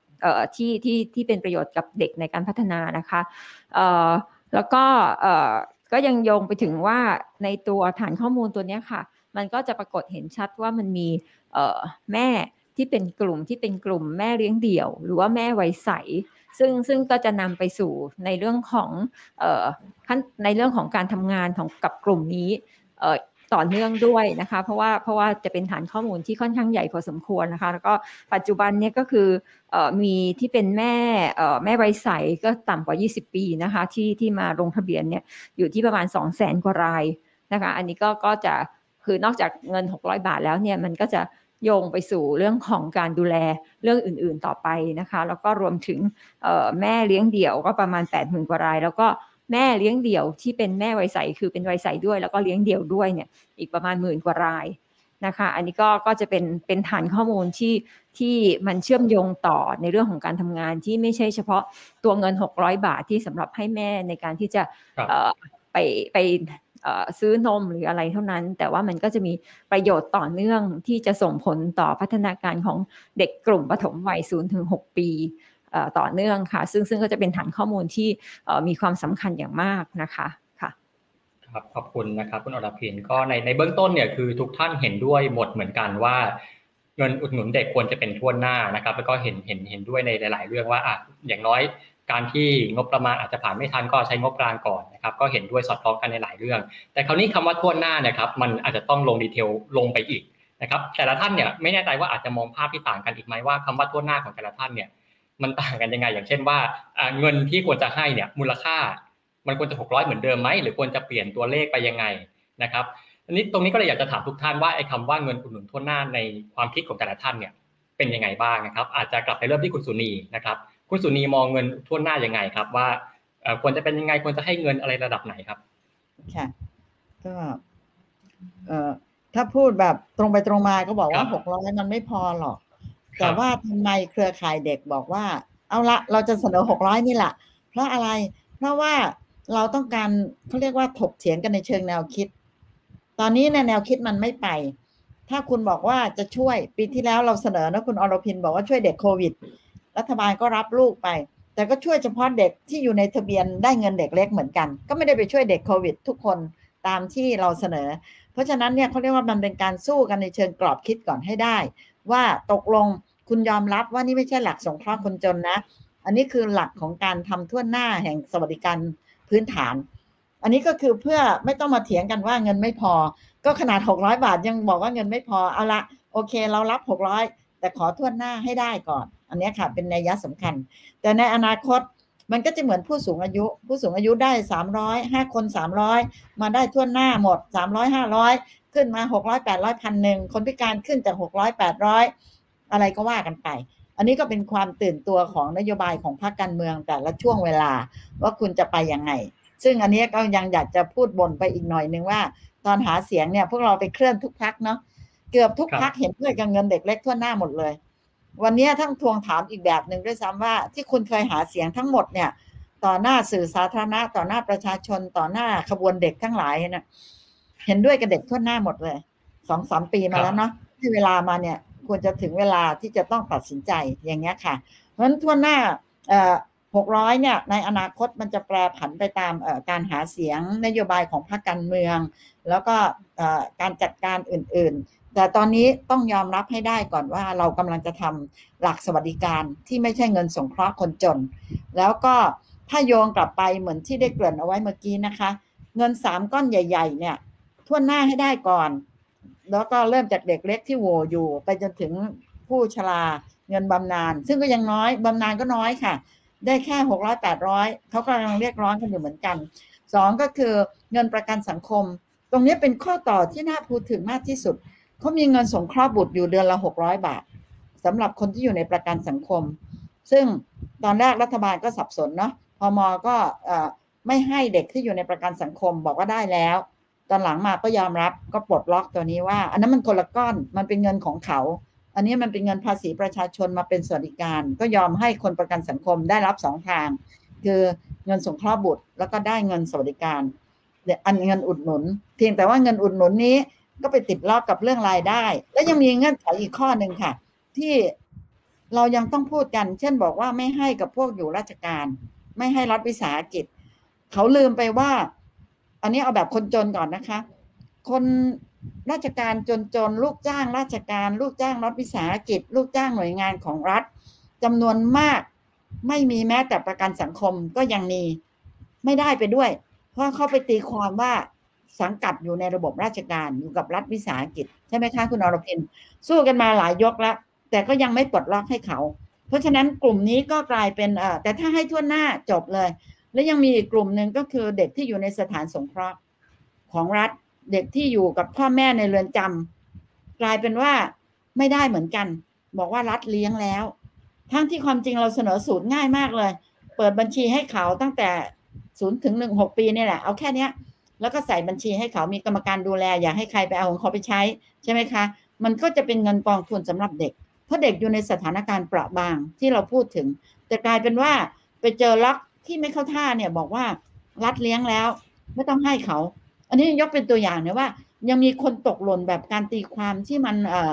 ต่อให้บอกว่าทั่วหน้าถ้าไม่ไปปลดล็อกตัวนั้นก็จะเจอปัญหาอีกคือต้องปลดล็อกที่ว่าลูกจ้างในระบบราชการลูกจ้างรัฐวิสาหกิจหมายถึงว่าระบบทั้งหมดรวมทั้งสถานสงเคราะห์อันนี้ก็จะเป็นตัวอย่างนะคะว่า3ส่วนเนี่ยต้องไปด้วยกันโดยพื้นฐานที่สวัสดิการพื้นฐานทั่วหน้าขอ600บาทก่อนขอเริ่มต้นเสร็จแล้วประกันสังคมช่วยขยายมาตรา33 12ล้านคนที่ได้สงเคราะห์บุตรยกตัวอย่างนะคะกับว่างงานกับเงินคลอดซึ่งได้ดีมากเลย10,000 กว่าบาทเนี่ยสำหรับคนประกันสังคมขยายให้กับมาตรา39กับ40ซึ่งควรจะได้ด้วยอีก20ล้านคนถ้าเอากลุ่มนี้เข้าไปในระบบประกันสังคมสวัสดิการเด็กเนี่ยก็จะสมบูรณ์มากขึ้นแม้จะยังไม่สมบูรณ์เหมือนรัฐสวัสดิการแต่มันก็จะเติมเต็มจากเด็กพื้นฐานแล้วก็ประกันสังคมดึงเข้าไปอีก20ล้านคนให้เขาได้เงินคลอดบุตรให้เขาได้เงินดูแลเด็กของเขาแล้วก็อื่นๆเช่นว่างงานเขาก็จะได้เงินอะไรของด้วยประมาณครับครับครับก็คุณสุนีก็บอกว่าก็จริงๆ600เนี่ยก็อาจจะน้อยไปนะครับแต่ว่าตอนนี้เนี่ยสถานการณ์ตอนนี้เอาทุนหน้าให้ได้ก่อนนะครับแล้วเงินจะเท่าไหร่เนี่ยอาจจะค่อยไปปรับกันทีหลังนะครับคนนี้อยากถามคุณสุนีต่อครับว่าแล้วถ้ามองข้ามช็อตไปไกลกว่านั้นเนี่ยคุณสุนีเนี่ยวาดภาพของสวัสดิการเงินทุนหน้าไว้ยังไงนะครับอย่างเช่นว่าตอนนี้ในโลกเนี่ยก็จะมีบางประเทศอย่างถ้าจะไม่ผิดจะมีประมาณ30กว่าประเทศนะครับที่ใช้เป็นเงินทั่วหน้าแล้วนะครับคุณสุนีเนี่ยมองเห็นโมเดลของประเทศไหนไหมที่น่าสนใจแล้วอาจจะเอามาปรับใช้กับเราได้ครับ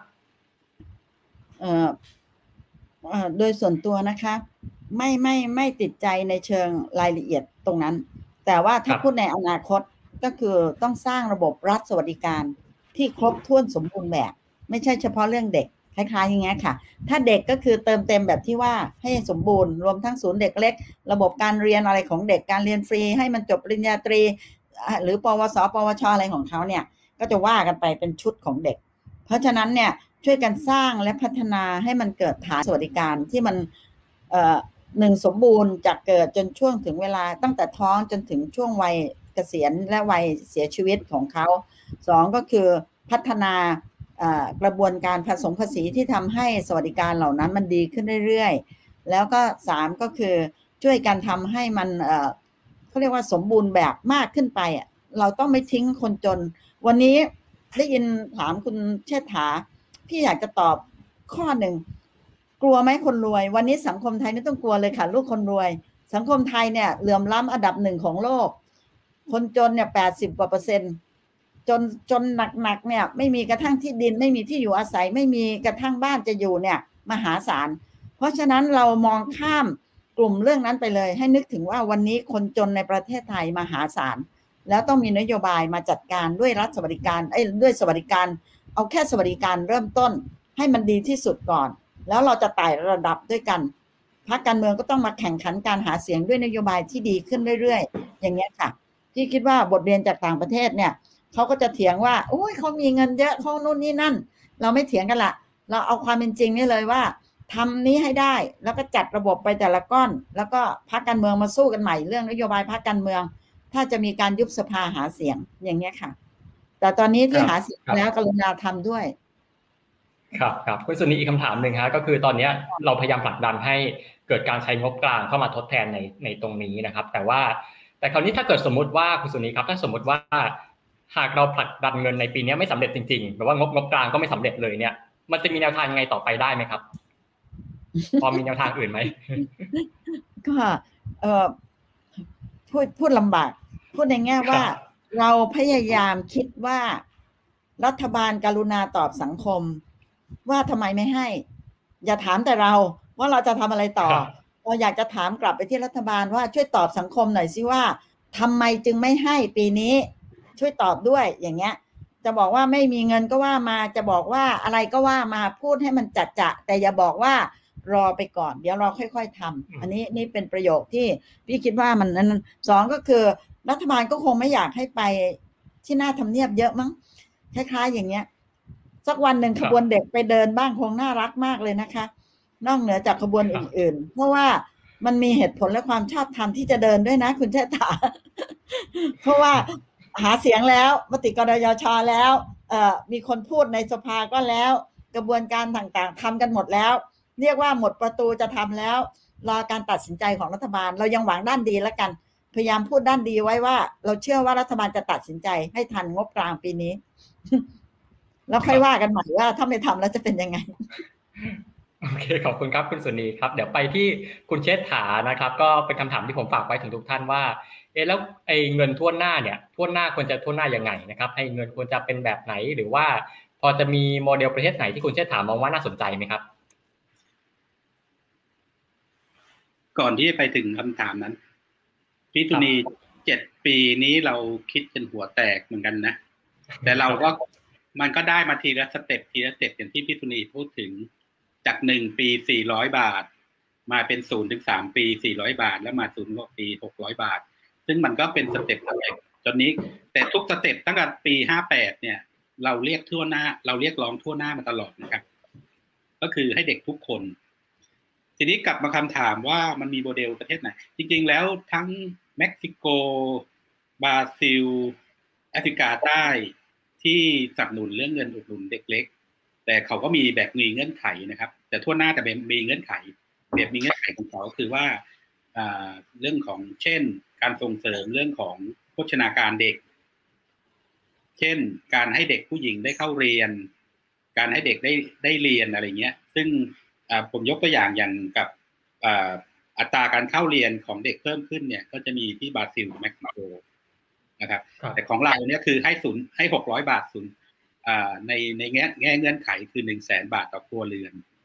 นั่นคือไม่ต้องคาดหวังว่า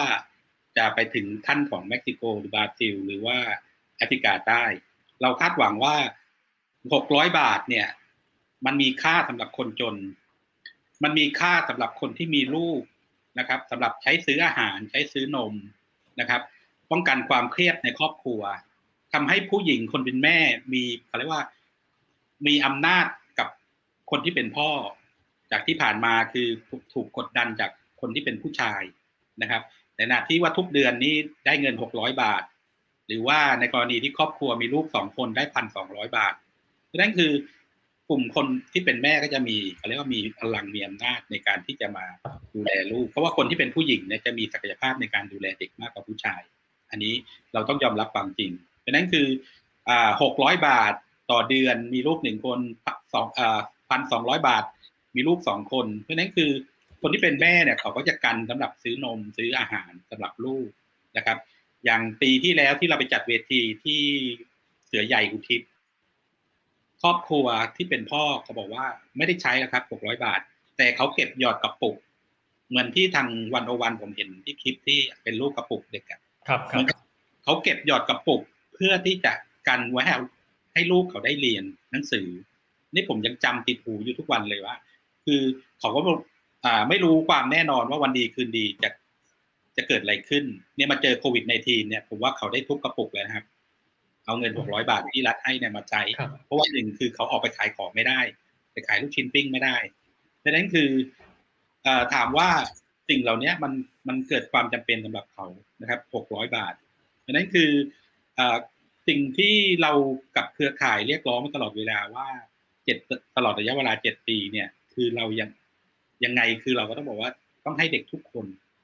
และเด็กทุกคนเนี่ยจะต้องได้รับเงินอุดหนุนเด็กๆทั่วหน้าอย่างเท่าเทียมกันไม่ว่ารวยไม่ว่าจนนะครับเพราะงั้นคือสิ่งเหล่านี้เราคาดหวังมาตลอดที่เราพยายามเคลื่อนไหวนะครับอย่างที่บอกคือว่ามันมีคนจนใหม่เกิดขึ้นดังนั้นคือลูกก็เล็กลงนะครับเมื่อกี้ว่าจะถามพี่สุนีเหมือนกันว่าในกรณีที่พ่อแม่ติดคุกเนี่ยติดปีเดียวหรือปีครึ่งเนี่ยออกมาแล้วเขาได้รับสวัสดิการไหมสิทธิ์เขาหายไปแล้วนะครับเพราะว่าตอนอยู่ในที่คุมขังก็บอกว่ารัฐเนี่ยสนับสนุนเรื่องการดูแลเลี้ยงดูอยู่แล้วแต่ถ้าเขาหลุดออกมาแล้วไงอ่ะเขาไม่ไ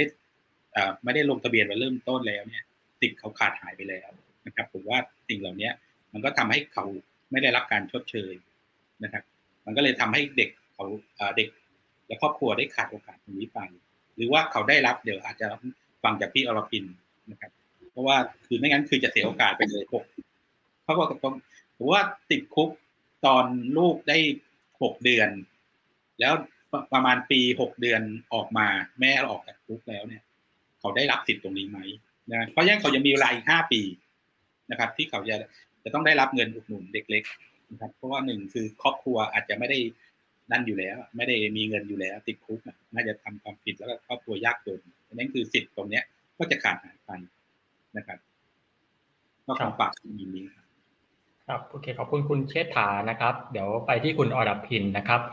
ก็อยากถามคุณอรพินต่อครับแล้วว่าในแง่มุมของคนที่เป็นภาครัฐเนี่ยภาครัฐได้มองภาพของเงินอุดหนุนทั่วหน้าไว้ยังไงครับค่ะก็หลักการก็คือเป็นทั่วหน้าคือเป็นสิทธิ์สวัสดิการที่เด็กควรจะได้รับนะคะของทุกคนทั่วหน้านะคะ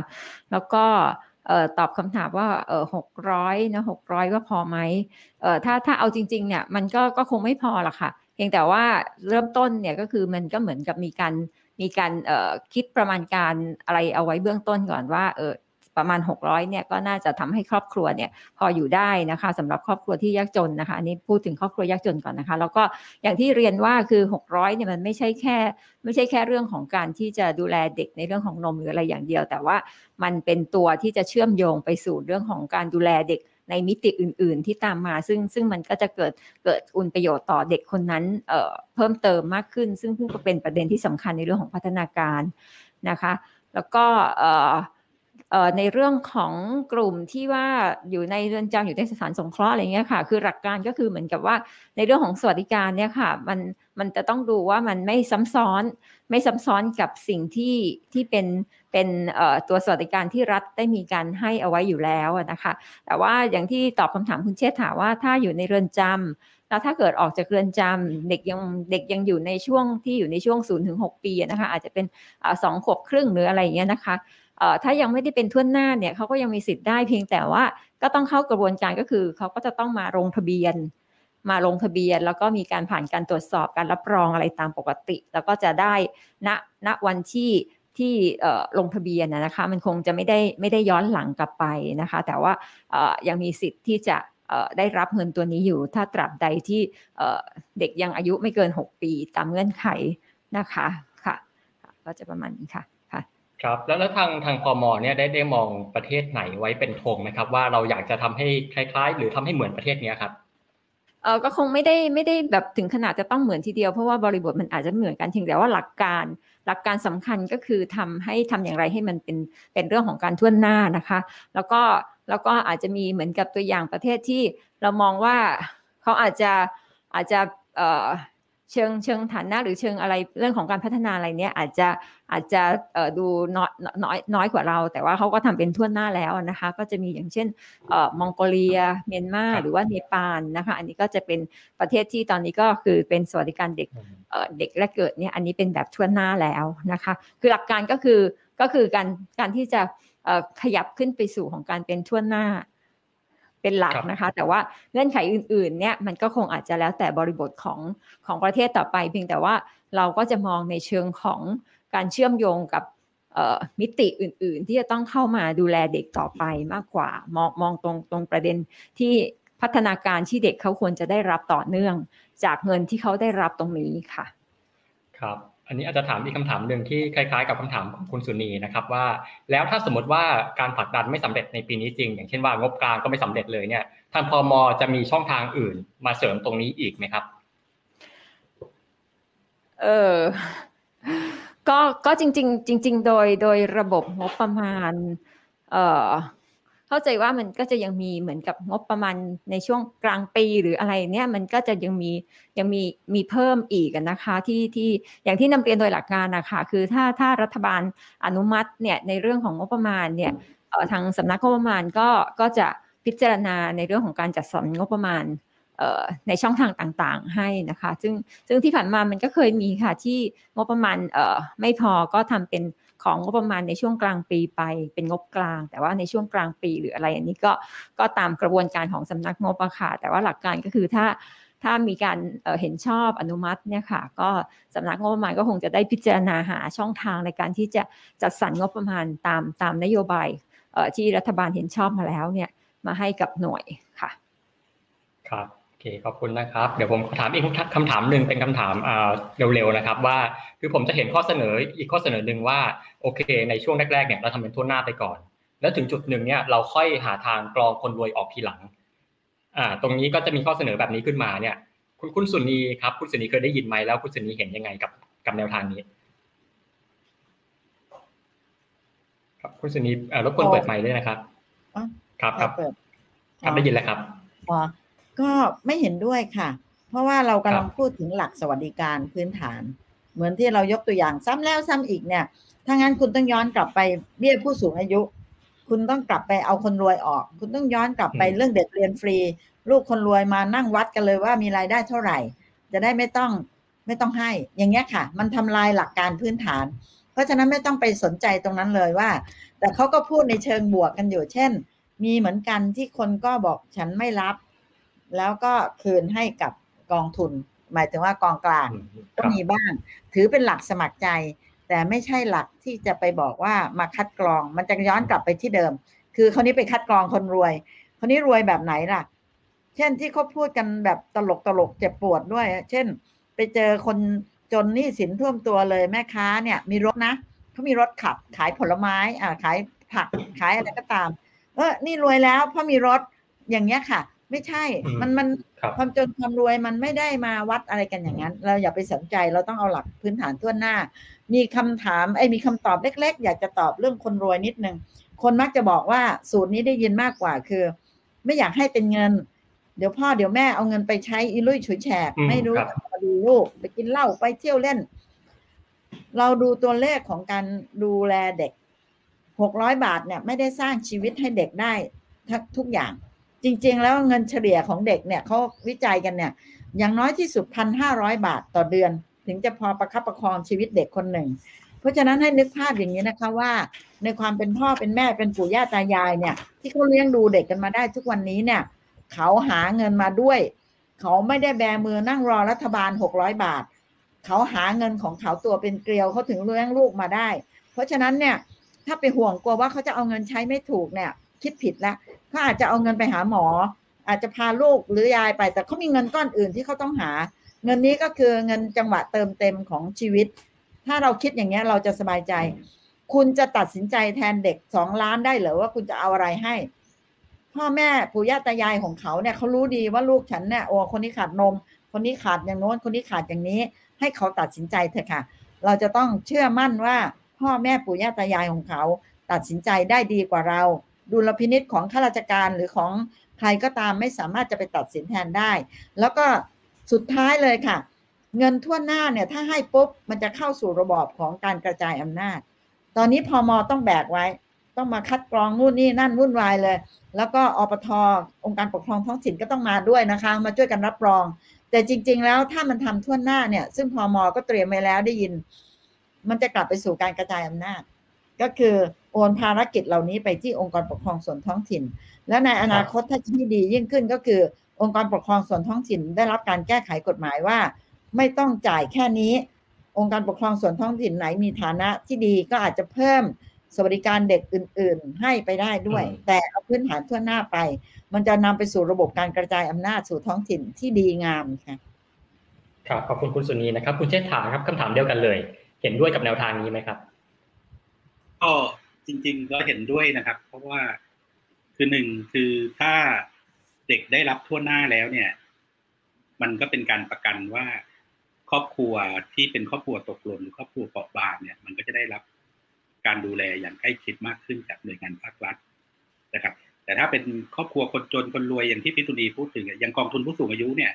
ภาคเหนือเนี่ยเขาทำเป็นกองทุนนะครับเบี้ยผู้สูงอายุก็คือคนที่พอมีพอกินเนี่ยเขาก็เก็บมามันก็เป็นเราเรียกว่ามันเป็นรูปแบบนวัตกรรมใหม่ๆของสังคมไทยด้วยนะครับว่าเขาพอแล้วไม่เอาแล้วก็เอาไปดูแลคนอื่นแทนมันก็เป็นรูปแบบหนึ่งเด็กเล็กก็น่าเหมือนกันในอนาคตถ้าลูกคนรวยเขาไม่ใช้เขาอยากจะทำเป็นกองทุนสำหรับเด็กในอนาคตก็เป็นนวัตกรรมใหม่สังคมเหมือนกันแต่โดยพื้นฐานที่พี่ตุลีพูดถึงก็คือว่าหนึ่งคือเด็กทุกคนต้องมีสิทธิ์เท่ากันต้องรัฐต้องจัดสวัสดิการให้ทุกคนเท่าเทียมกันนั่นคือจะรวยจะจนยังไงก็ต้องให้เขานะครับอย่าไปตีตาว่าไอ้นี่ให้ลูกคนจนไอ้นี่ให้ไม่ให้คนรวยอะไรเงี้ยซึ่งมันไม่ใช่นะครับแต่ถ้าเรามองบนพื้นฐานว่าเด็กทุกคนมีสิทธิเท่าเทียมกันเนี่ยมันจะเป็นสิ่งที่ดีแล้วเป็นการสร้างคุณภาพการเรื่องของ active citizen เรื่องของความเป็นพลเมืองของคนไทยด้วยเหมือนกันนะครับในการที่จะมองว่าฉันควรจะได้รับหรือว่าฉันควรจะไม่ได้รับไม่งั้นมันก็จะเกิดการเห็นแก่ตัวเกิดการที่ว่าฉันก็มีสิทธิ์เหมือนกันทำไมฉันไม่ได้รับอะไรเงี้ยซึ่งอันนี้ก็จะไม่อยากให้มันเกิดขึ้นในสังคมไทยนะครับมันก็เป็นการปูพื้นฐานที่อย่างที่หลายคนพูดถึงคือหนึ่งถ้าเงิน600 บาทมันไม่ได้มากหรอกครับจริงๆตอนที่เราเรียกร้องเนี่ยเราก็อยากจะเรียกร้องได้มากกว่า600 บาทแต่อย่างน้อยในเบื้องต้นเนี่ยเราขอให้ทุกคนก่อนนะครับหลังจากนั้นจะเพิ่มเป็น800จะ1,000 1,500อย่างที่พี่มีพูดถึงว่าที่เขาควรจะได้รับนั่นก็เป็นสิทธิ์ของเด็กที่ได้รับหรือว่าฐาน GDP งบประมาณของประเทศไทยดีขึ้นก็จะให้ก็จะแต่เหมือนผู้สูงอายุตอนนี้ก็ขยับเป็นปีใช่ไหมครับ700 600 700 800 900อะไรเงี้ยเด็กอาจจะขยับมากกว่านั้นก็แล้วแต่นะครับอันนั้นแต่คือว่านั้นคือในอนาคตแต่ในเบื้องต้นเนี่ยคือเราในฐานะที่เราทำงานด้านเด็กเนี่ยเราก็ขอเรียกร้องว่าเด็กทุกคนต้องมีสิทธิ์เท่าเทียมกันแล้วทุกคนต้องได้เท่ากันนะครับนั่นคือ600 บาทเนี่ยยังไงสิทธิทุกคนต้องเท่าเทียมกันนะครับขอวิงวอนนะครับช่วยกันนะครับ7 ปีแล้วนะครับที่เรานั่นคิดมุกกันกับพี่สุนีเนี่ยเอายังไงดีจนเนี่ยช่วงเวลาเนี้ยพรุ่งนี้นะครับที่เราจะไปยื่นก็ขอจะตามผ่านอีกนิดที่เราไปยื่นถ้าพวกสื่อมวลชนได้ฟังหรือว่าทั้ง101ที่ช่วยกระจายด้วยเหมือนกันว่า9 โมงเช้านะครับเราไปที่รัฐสภาแน่นอนนะครับแต่เราก็ไปแบบเว้นระยะห่างนะครับเราก็ไปแบบเป็นห่วงในเรื่องของการแพร่ระบาดกันแต่ถ้าเป็นระยะเป็นสถานการณ์ปกตินะครับก็จริงเป็นที่สุนีว่านะครับคงมีม็อบเด็กไปที่หน้าทำเนียบแน่นอนนะครับแต่ตอนนี้ก็เราก็ขอเว้นระยะห่างก็ไปแบบคนไม่เยอะนะครับไปยื่นหนังสือให้กับตัวแทนพรรคการเมืองแล้วก็อาจจะแถลงข่าวที่นั่นเลยนะครับในการยื่นหนังสือให้กับท่านนายกรัฐมนตรีนะครับให้เป็นในคาเดียวกันนะครับว่าขอให้ใช้งบกลางในการที่รัฐได้กันไว้นะครับประมาณ500,000 ล้านบาทใช่ไหมพี่ตุนีนะครับเอามาช่วยเหลือเรื่องของเงินอุดหนุนเด็กเล็กทั่วหน้านะครับกับประเด็นที่2ก็ขอเรียกร้องอีกนิดหนึ่งก็คือขอเรียกร้องให้รัฐให้รัฐมนตรีพม.นะครับในฐานะที่เป็นฝ่ายเลขาของกดช.นะครับเอามติกดช.เสนอเข้ากับครม.ให้เป็นมติของคณะรัฐมนตรีอันนี้ก็จะเป็นหลักประกันหนึ่งด้วยเหมือนกันว่าถ้ามันเป็นมติคณะรัฐมนตรีปุ๊บเนี่ยก็จะบีบเบือนไม่ได้ฉะนั้นรัฐจะต้องจัดสรรให้กับกลุ่มเด็กเล็กทุกคนก็ฝากไว้ประมาณนี้ครับครับขอบคุณครับคุณเชษฐาครับคุณอรพินเดี๋ยวขอสั้นๆครับคำถามเดียวกันว่าเห็นด้วยกับแนวทางกับที่คุณสุนีและก็คุณเชษฐาได้พูดมาหรือเปล่าครับค่ะก็โดยหลักการถ้ามันเป็นเรื่องของทั่วหน้าแล้วก็เป็นหลักการเรื่องของสวัสดิการพื้นฐานนะคะมันก็ควรจะครอบคลุมไม่ว่าจะเป็นคนรวยหรือคนจนเนี่ยมันก็จะเป็นสิทธิ์ที่เขาจะได้รับแต่ยกเว้นอย่างที่เรียนก็คือว่าคล้ายๆกับของผู้สูงอายุค่ะซึ่งคนรวยบางคนบางครอบครัวเขาก็อาจจะ ไม่ขอไม่รับอะไรอย่างเงี้ยค่ะก็ตามความสมัครใจนะคะค่ะครับครับขอบคุณครับก็ทั้ง3ท่านเห็นสอดคล้องกันนะครับว่าไม่ควรจะไปแยกคนรวยคนจนนะครับแต่ว่าโอเคอย่างน้อยถ้าจะกรองออกเนี่ยควรจะเป็นระบบสมัครใจมากกว่าว่าโอเคใครสมัครใจจะไม่รับก็ส่งคืนเข้ากองทุนนะครับทั้ง3ท่านก็เห็นตรงกันในส่วนนี้นะครับในช่วงสุดท้ายแล้วครับเราจะชวนทุกท่านมาสรุปร่วมกันนะครับก็อยากจะชวนมาถอดบทเรียนครับแต่ละท่านเนี่ยก็ได้ทำงานในเรื่องนี้มายาวนานนะครับทั้งไม่ว่าจะเป็นในส่วนของภาครัฐในส่วนของ NGO อะไรต่างๆเนี่ย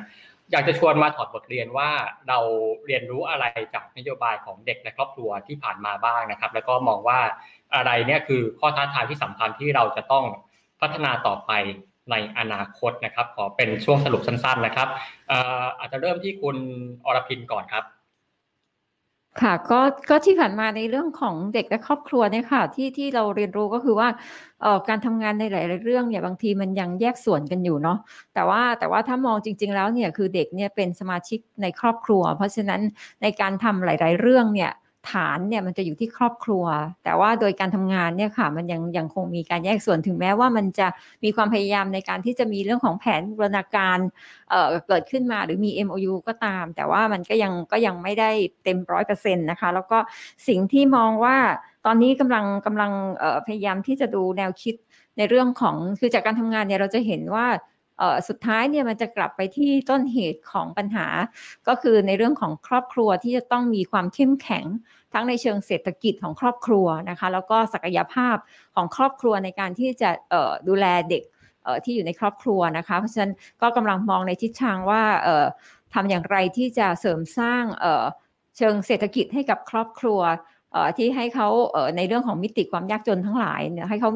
มีความสามารถในเชิงเศรษฐกิจที่จะดูแลเด็กได้นะคะอันนี้ก็จะเป็น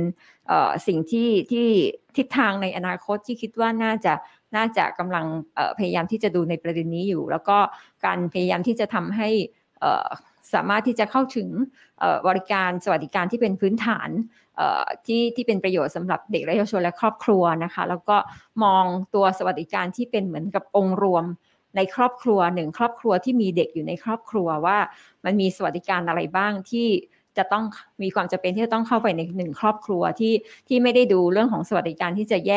ยกเป็นเฉพาะส่วนแต่ละกลุ่มแต่ละเรื่องอะไรเงี้ยค่ะแต่ว่าดูความเป็นองค์รวมของครอบครัวนะคะค่ะก็ประมาณนี้ค่ะขอบคุณค่ะครับ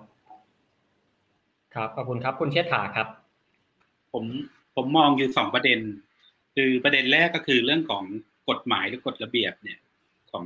ที่ปัจจุบันเนี่ยมันหนึ่งคืออาจจะล้าช้าหรือว่าไม่ทันสมัยหรืออาจจะติดขัดผมยกตัวอย่างเช่นตอนปัจจุบันมันมีกองทุนสำหรับเด็กเยาวชนเนี่ยอยู่หลายส่วนด้วยกันทั้งกองทุนคุ้มครองเด็กกองทุนค้ามนุษย์กองทุนอะไรละมากมายแต่เพียงแต่ว่าเงินกองทุนเนี่ยกลุ่มมันไม่สามารถที่ออกมาใช้ประโยชน์ได้อย่างจริงจังนะครับทั้งที่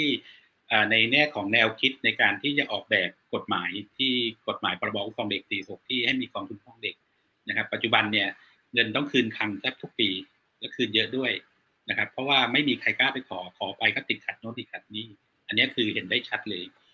กับประเด็นที่2ก็คืออย่างที่คุยตั้งแต่เริ่มแรกคือนโยบายเชิงรุกนะครับสถานการณ์วิกฤตโควิดเนี่ยจะเห็นได้ชัดเลยนะว่านโยบายเชิงรุกหลายๆด้านเนี่ยของภาครัฐเนี่ยยังช้านะครับทั้งในเรื่องของ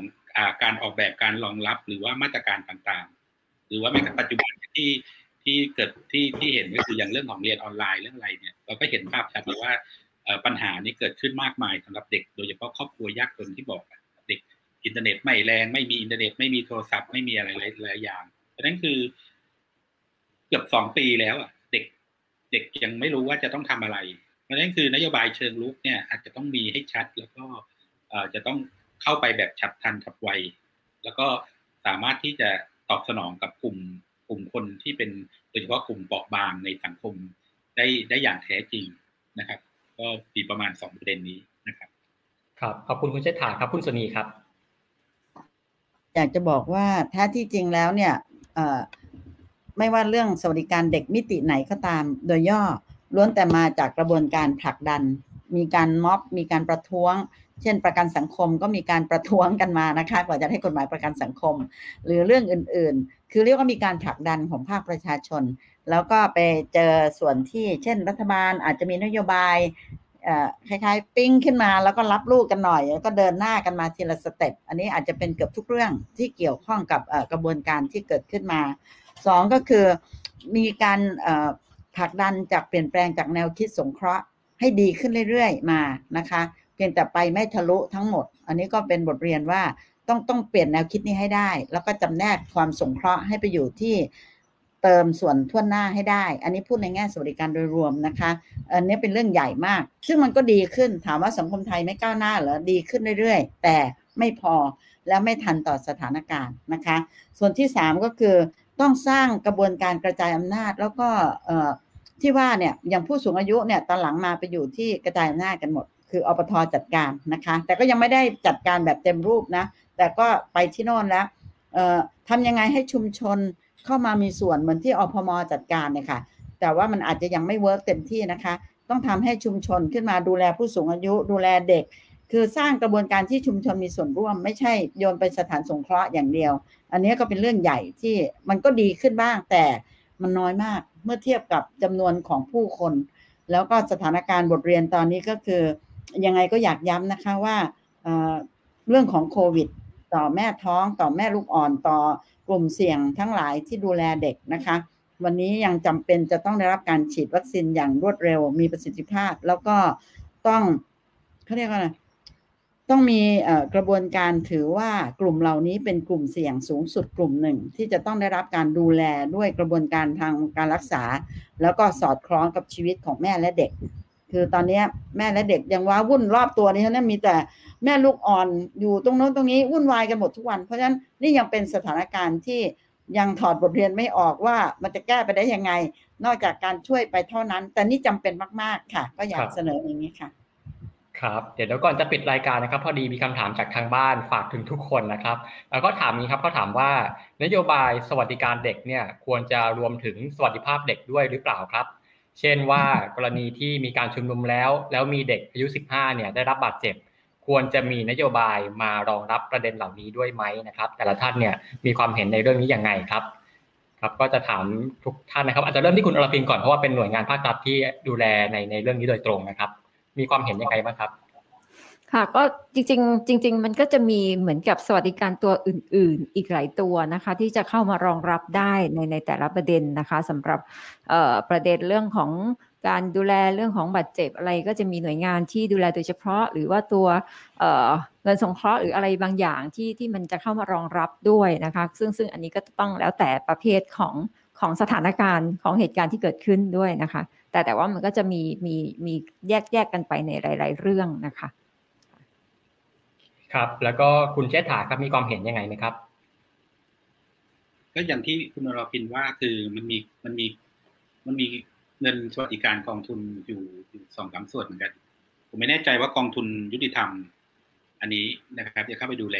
แต่ในแง่คดีนะครับแต่ในแง่ของการได้รับบาดเจ็บจากการชุมนุมเนี่ยผมว่ามันอาจจะมีกองทุนนี้ด้วยอาจจะมีส่วนด้วยนะครับกับกองทุนคุ้มครองเด็กไม่แน่ใจพี่รพินมันครอบคลุมตรงนี้ไหมอะไรเงี้ยที่จะไปช่วยเหลือดูแลกับผู้ชุมนุมแต่จริงๆแล้วตามอนุสัญญาหรือการตามพรบคุ้มครองเด็กเนี่ยคือเด็กทุกคนมีสิทธิ์ที่จะเข้าไปตรงนั้นอยู่แล้วแต่เพียงแต่ว่าอาจจะต้องดูแลเรื่องความปลอดภัยสักนิดนึงนะครับครับขอบคุณครับคุณสุนีครับคิดเห็นยังไงครับคือเรื่องนี้มันก็เป็นอีกมิติหนึ่งคือไม่ใช่ตัวสวัสดิการโดยตรงใช่ไหมคะมันมิติสวัสดิการอาจจะเป็นส่วนหนึ่งแต่ว่าเรื่องใหญ่ของมันอยู่ที่ว่าวันนี้เนี่ยสังคมไทยต้องยอมรับว่าเด็กเราเนี่ยเขาจะมีความคิดเห็นทางการเมืองหรือเรื่องอื่นๆของเขาเนี่ยเยอะอยู่เพราะฉะนั้นเนี่ยเราก็ต้องให้เสรีภาพของการแสดงความคิดเห็นของเขาอยู่เป็นพื้นฐานสองก็คือมีเรื่องของเสรีภาพการชุมนุมซึ่งอาจจะเถียงกันอยู่ว่าสงบหรือไม่สงบก็ตามเนี่ยแต่ว่ากระบวนการใช้ความรุนแรงที่จะเข้าไปทำร้ายหรืออะไรก็ตามเนี่ยอันนี้ก็เป็นเรื่องที่สังคมไทยกำลังวิจารณ์กันอยู่เพราะว่ามันไม่ควรจะมีการใช้ความรุนแรงนะคะมันเป็นต้นตอของเรื่องที่บาดเจ็บอ่ะคือมันไม่ควรจะมีการบาดเจ็บจากการออกมาแสดงความคิดเห็น แล้วควรจะมีมาตรการและวิธีการอื่นๆในการแก้ปัญหามากกว่าส่วนเรื่องสวัสดิภาพอื่นๆก็อาจจะจำเป็นเช่นเห็นว่ามีหลายหน่วยงานพยายามที่จะเข้าไปตรวจสอบว่ามันเกิดอะไรขึ้นทำไมมันถึงเกิดกรณีนี้อันนี้ก็เป็นเหมือนกับมาตรการในเชิงของการป้องกันการปราบในอนาคตด้วยว่าต้องดูว่ามันมาจากอะไรทำไมจึงเกิดการทำให้บาดเจ็บแล้วส่วนเรื่องของการดูแลรักษาการช่วยเหลือหรือความปลอดภัยอื่นๆเนี่ยก็อาจจะเป็นเรื่องตามมาอย่างเงี้ยค่ะครับขอบคุณมากนะครับก็เต็มอิ่มครบถ้วน2ชั่วโมงเต็มนะครับวันนี้ก็ต้องขอขอบคุณทุกท่านนะครับแล้วก็รวมถึงคุณทวีที่กลับมาไม่ทันด้วยนะครับขอบคุณที่มาร่วมแบ่งปันแลกเปลี่ยนกันนะครับขอบคุณนะครับครับแล้วก็สำหรับ 101 Policy Forum ในตอนหน้าจะเป็นหัวข้ออะไรก็สามารถรอติดตามกันได้นะครับทางแฟนเพจ Facebook ของ D101.world นะครับสำหรับวันนี้สวัสดีครับ